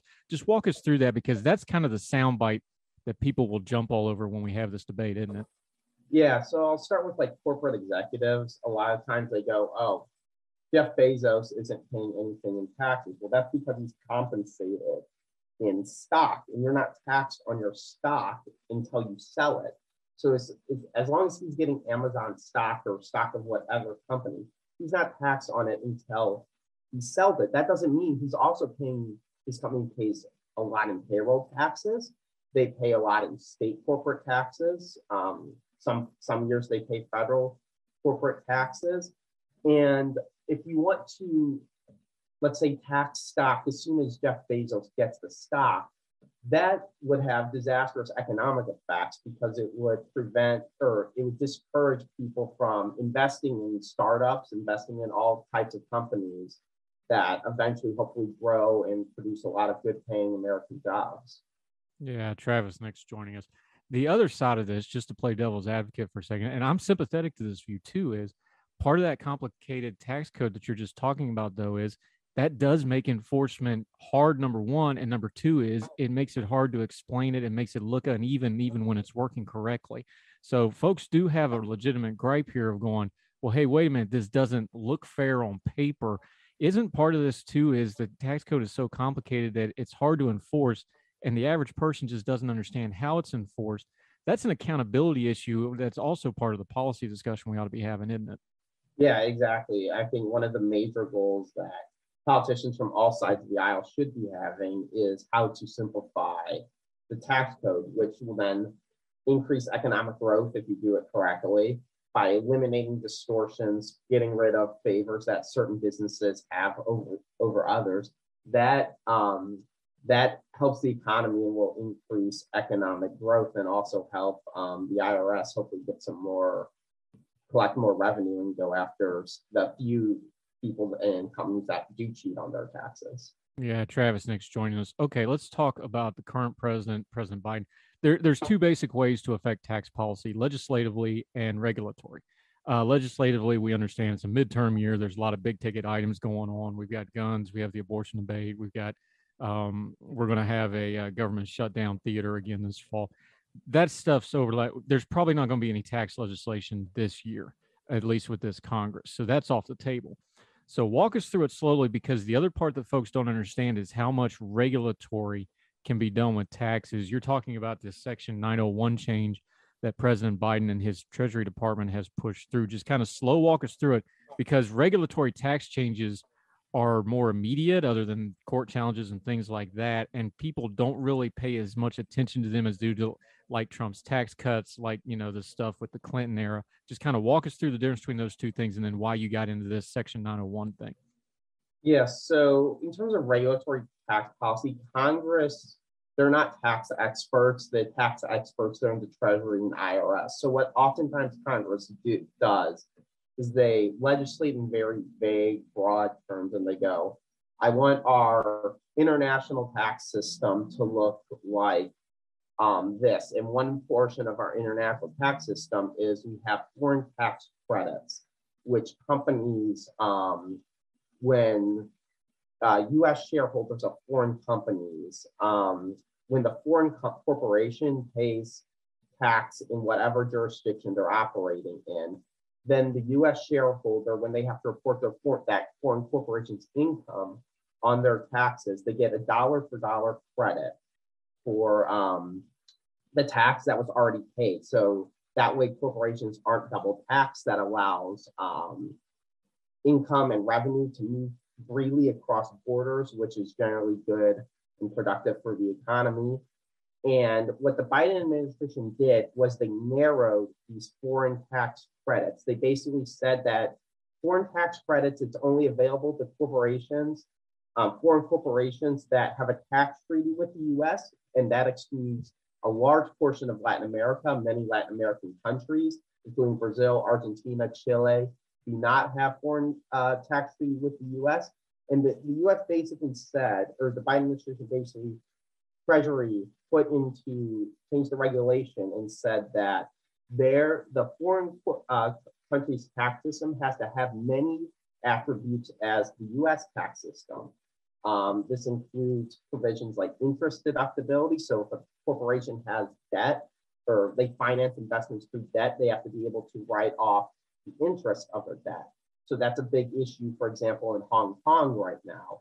Hong Kong does not allow interest deductibility for foreign corporations. So that would possibly limit these foreign tax credit um, from US uh, companies operating in Hong Kong, and therefore they would then be double taxed and not be able to invest as much in Hong Kong and possibly move their headquarters over there.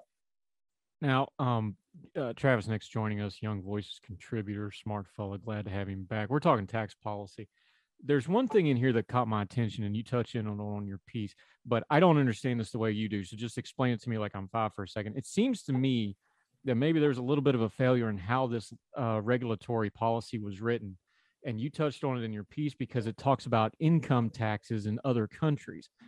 Income tax is kind of it's not unique to america but the way we do it is pretty unique in the world. Most of the world doesn't do it that way of course, they have different social systems. They have VAT taxes. They have things like this, especially in places like Europe and South America. Isn't that kind of a bad way to view the taxes of the world? Because one is when you're talking tax policy, it's like other policy, like guns or something like that. The specific wording really, really matters. And saying income tax, and you touch on it in your piece, that's probably not the best way to go at, even if you agree with what they're trying to do, because that's kind of an American concept that you're placing on foreign countries that don't do it that way. Uh, is am I way off base that because it just seems odd to me? Yeah, I mean these regulations they were very hastily proposed and very hastily created, and there's definitely a lot of vague and poor wording on it that just does not address everything. Um, for example, as like you were talking about, um, one of the big in international income tax, there's a big principle of if you're moving money or doing a deal with one of your subsidiaries, you have to basically deal with your subsidiary like it's a third party. It's called the arm length principle. And in the regs um, for this income tax definition, it basically says that you have to basically include this language of arm length principle in the regulations. Now, Brazil, they don't have that. It doesn't explicitly say arm's length principle, but they basically operate that way. Their tax system very new, has moved in recent years very closely towards that. So right now they're getting penalized in Brazil, and any U.S. company that operates in Brazil is potentially penalized and will be double taxed just because Brazil's tax code does not specifically say this, even though that they're they are essentially following it. So that's a, that's an example of just poor definitions and not really understanding how the rest how certain countries operate and the terminology that they use.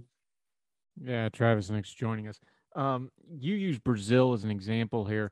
Brazil is an interesting case study. You know, 10 years ago, they were kind of the poster child. A lot of people were talking about, you know, countries on the up. They've had a lot of economic turmoil since then.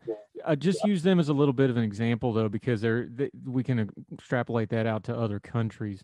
When we're dealing with a country like Brazil, that is a very big dynamic economy, but it's having a little bit of trouble in recent years, how would this kind of a tax policy affect them and how would it affect us and how does it also affect us politically when we try to exert influence with something like the current administration there that's been you know a little bit off the rails on certain things that matter to americans yeah so i think one of the biggest ways that the us should try to influence the world is and economically so we need businesses operating in brazil in argentina in chile our closest neighbors down in South America, countries where China is investing billions and almost trillions of dollars a year, a year and over a decade in.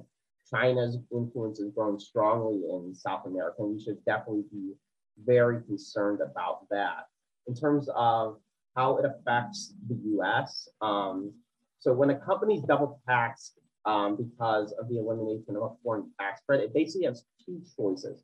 One, it can stop operating in that country, close all of its foreign subsidiaries, divest, sell them off to potentially Chinese companies, potentially European companies, um, who they have better tax laws and would allow um, a foreign tax credit without double taxation.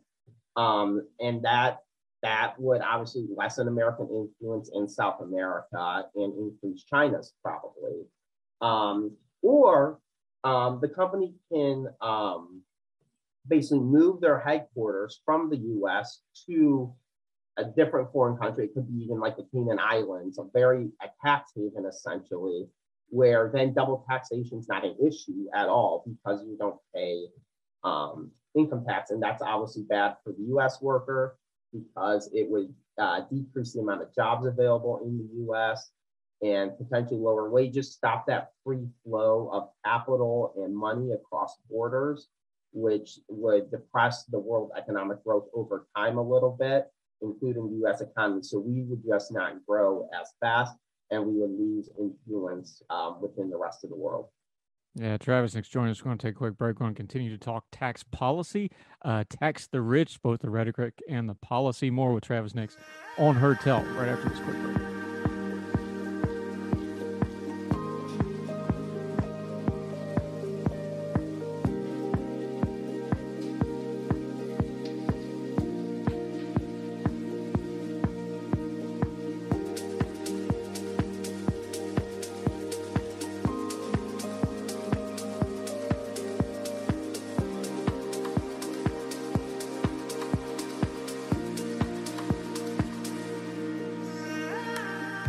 Welcome back to Heard Tell.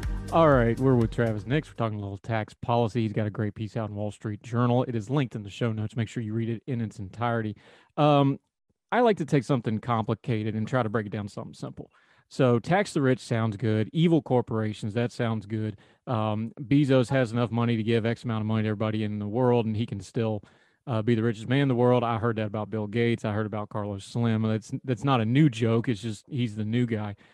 Here's my thing: when you start explaining this as double taxing, even the average person can understand. Well, wait a minute. If you're getting double taxed, that doesn't sound fair. Is some of this just a rhetoric and nomenclature problem where we we house it one way of you know rich corporations, millions and millions of dollars, instead of saying well wait double taxing something is pretty much always wrong. Like that's just that just doesn't sound right no matter who you are and you don't have to know economic policy. Should we be changing our nomenclature and our rhetoric a little bit on some of these things? Because that makes more sense to me than you know all the policy stuff in the world maybe it would other people as well. Yeah definitely. I think um, rhetoric has a huge place in tax policy in defeating bad ideas. Frank once famously um, coined the term death tax for the estate tax and the number of states with a death or estate tax has decreased significantly um, over the over the past decade because and decades because when people hear the word death tax, they think tax when you die. That's unfair. Um, and the estate tax is very economically harmful for family farms and um, familial wealth. Um, and so, like that's why where rhetoric has a very important role in tax um, Republicans should get better at using very good rhetorical tools like the, like double tax, like I'm saying, um, to defeat bad tax policy ideas. But unfortunately, a lot of the smart tax people that are in this world, and there's a lot of them, um, they get very technical when they talk about taxes, and they just kind of forget how to describe it to the average person and do it in a way that understands how harmful some of these ideas are. Well, let's let's let's flesh that out for a second because we talk about things like deficits. We talk about wasteful government spending. We talk about you know uh, unaccountability in government spending and in government in general. And we can you know pound that pulpit all day. Talk just big picture for a second though because if you're going to do proper budgeting if you're going to have a fiscally responsible government all that is foundationally relying on the tax code because that's the government's primary income just kind of walk folks through because I think sometimes we we forget the basics of economics and the basics of government. Just walk people through like the tax code is not just foundational for income, it's foundational for how the entire government works. And if you care about functional, efficient government, you've got to have a tax code that works and you've got to have it enforceable and you got to have everybody on the same page as to what it is, right? Yeah. So, foundational principle taxes and spending should be related. Unfortunately, the federal government every year moves farther and farther away from that. But the idea is um, when you budget at the beginning of the year, you need to be able to predict accurately and forecast how much revenue you are going to take in. And that requires a stable tax code, a stable tax code that doesn't change that often, that you're able to predict. Um, in the Biden, this uh, double tax, um, foreign tax credit proposal it moves us completely away from that because now corporations they're talking about you know moving overseas divesting of foreign investments. Um, they're meeting with the treasury and they are very worried about how these regulations are going to affect them. And depending on what they ultimately decide that lowers the tax revenue that's coming in from um, their shareholders from their corporation. And that makes it harder to forecast for budgeting and then makes it uh, just um, completely disassociates spending and, and tax revenue completely, and we get farther and farther from the ideal system. Talk about the sponge principle for a minute, because and there's different words for this in tax policy, but uh, the way it was explained to me when I was a kid was it's the sponge principle. Is like, look, when you go to crack down on companies when it comes to taxes, you're only going to squeeze it so much, and eventually that's just going to run out everywhere, and you're not actually collecting it and cleaning it anymore. It's just going everywhere these companies have fleets of lawyers. They know this stuff. They can go overseas. They can move. They can do tax havens. They can change countries. We see that going on with the EU Brexit thing right now. Um, talk about that is like there is a limit to this stuff. So people can say tax the rich, but there that's a two-way street because the rich have to, you know, especially the rich that have means, they have to consent to the taxes or they'll just move somewhere else. There is a fairness two-way street policy here that doesn't get talked about a lot, isn't there? Yeah, I mean, these companies, um, their executives are highly mobile. They can, if they believe that they're being unfairly targeted by an administration, and I think this is a clear example of um, corporations or foreign subsidiaries operating in Latin America. They're being put at a huge disadvantage here because they're being double taxed. But if you just operate in Europe, you're not um, double taxed um, because uh, they have a tax treaty and so they they feel like they're being very treated unfairly and they might just move um, and go to a tax haven or something like that. They have the means to be able to do that. And that's something that the administration has to remember and basically not unfairly target certain companies for operating in certain countries that just don't do their tax system the way we want them to do yeah, Travis Nix joining us. All right, we've been beating up on the Biden administration here, but uh, let's be fair here. The Republican Party and the wider right, frankly, I just haven't heard them talk a lot about tax policy lately. Now they will still get lip service about you know tax cuts or cutting the rich, t- cutting taxes, that sort of thing. I just don't hear a lot about it. I know we have a lot of cultural issues going on. I know there's you know political upheaval on other fronts right now there used to be just bread and butter stuff for the right to talk about tax policy. I just don't hear it that much anymore. Do you hear the same thing? Do you find that frustrating?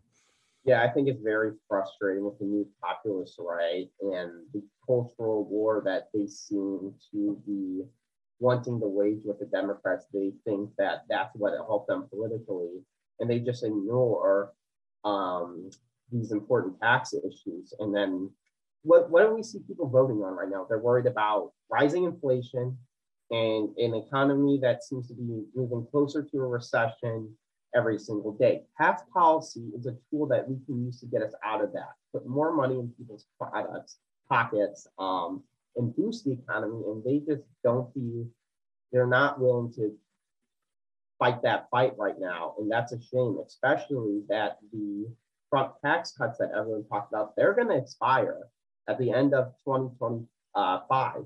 So whoever wins the midterms this cycle and eventually the White House in 2024, they'll decide what our nation's tax code will look like. Um, and they should be drumming that issue and beating that drum, and they just aren't. And that has wide consequences because the American people don't understand how much their taxes will be um, could be raised in 2025 if um, we don't have politicians who are willing to fight for lower taxes. More importantly, since we can't get them focused on that, is there the way to deal with the regulatory state is through legislation? I really don't see any appetite for that whatsoever. And like you said, there, there's some time bombs going off. The taxation time bomb is 2025. We know Social Security, it's 2026. We've got some really heavy legislative issues coming up. And the way our system's set up, we should go through the legislative process to deal with regulation. We're not. This program from Biden, and I'm not picking on him because Trump did it too, Bush did it too, Obama did it too presidents are going more and more to the regulatory agencies to push this stuff through and it's just piling up piling up piling up. I how would you throw the pitch of like hey the legislative process has to take back control of these policy issues even though they're not real sexy they're not getting you know clicks they're not getting hits they're not getting fundraising? This is just how basic government has to function and it's not and there's people like you you just mentioned 2025 there's a cliff coming and nobody seems to really care right at the moment and that's very frustrating and kind of alarming to me yeah, exactly. I mean, the legislature seems they they like agencies to be able to let legislate on these big issues that really only corporate executives care about. So that means they can just point fingers at the agency when these corporate executives and big companies get mad and say, "Oh, it's not my fault; it's their fault." So go like go yell at them. Um, and that's just not how government's supposed to work. Um, we have some big Supreme Court decisions possibly going to be released um, soon on the regu- regulatory state that could um, start to limit some of their power. And I think any regulatory reform, and unfortunately, bluntly, it's not going to come from Congress. It's going to come from um, lawsuits that work their way up to the U.S. Supreme Court, and the U.S. Supreme Court finally says that they've had enough and want to um, really uh, eliminates a lot of the regulatory state's power to legislate because this is Congress's job and Congress should be the one doing it. Yeah, that's all we need to help out the IRS. More lawyers involved, right? Um, Travis Nix, great piece in the Wall Street Journal. Make sure you go read it. We have it linked in the show notes as always. Read the whole piece. Uh, we're going to have you back again because you're always sharp and we always enjoy you. Until we get you back on the program, though, let folks know where they can follow you, your social media, and what else you got going on when you're not busy worrying about Villanova basketball. Yeah, the easiest way to follow me is uh, at TeamX113. Um, I post all my pieces there that I write, and you can follow me for tax takes, sports takes, whatever you want. Um, he also has a piece out about uh, the Shapiro tax plan in Pennsylvania. Election year, good thing to check up on that. Uh, Travis Nix, you do great work, sir. Always appreciate your time. Thanks for coming back on the show and talking with us. Yeah, thank you so much for having me again. I always love being on. Yes, sir. Appreciate you. All the music on Heard Tell is provided under a creative content license from monstercat.com. When you need mealtime inspiration, it's worth shopping Kroger, where you'll find over 30,000 mouthwatering choices that excite your inner foodie. And no matter what tasty choice you make, you'll enjoy our everyday low prices, plus extra ways to save, like digital coupons worth over $600 each week. You can also save up to $1 off per gallon at the pump with fuel points. More savings and more inspiring flavors make shopping Kroger worth it every time. Kroger, fresh for everyone. Fuel restrictions apply. Save big on your Memorial Day barbecue, all in the Kroger app. Get half gallons of delicious Kroger milk for 129 each, then get flavorful Tyson natural boneless chicken breasts for 249 a pound, all with your card and a digital coupon. Shop these deals at your local Kroger today or tap the screen now to download the Kroger app to save big today. Kroger, fresh for everyone. Prices and product availability subject to change. Restrictions apply. See site for details.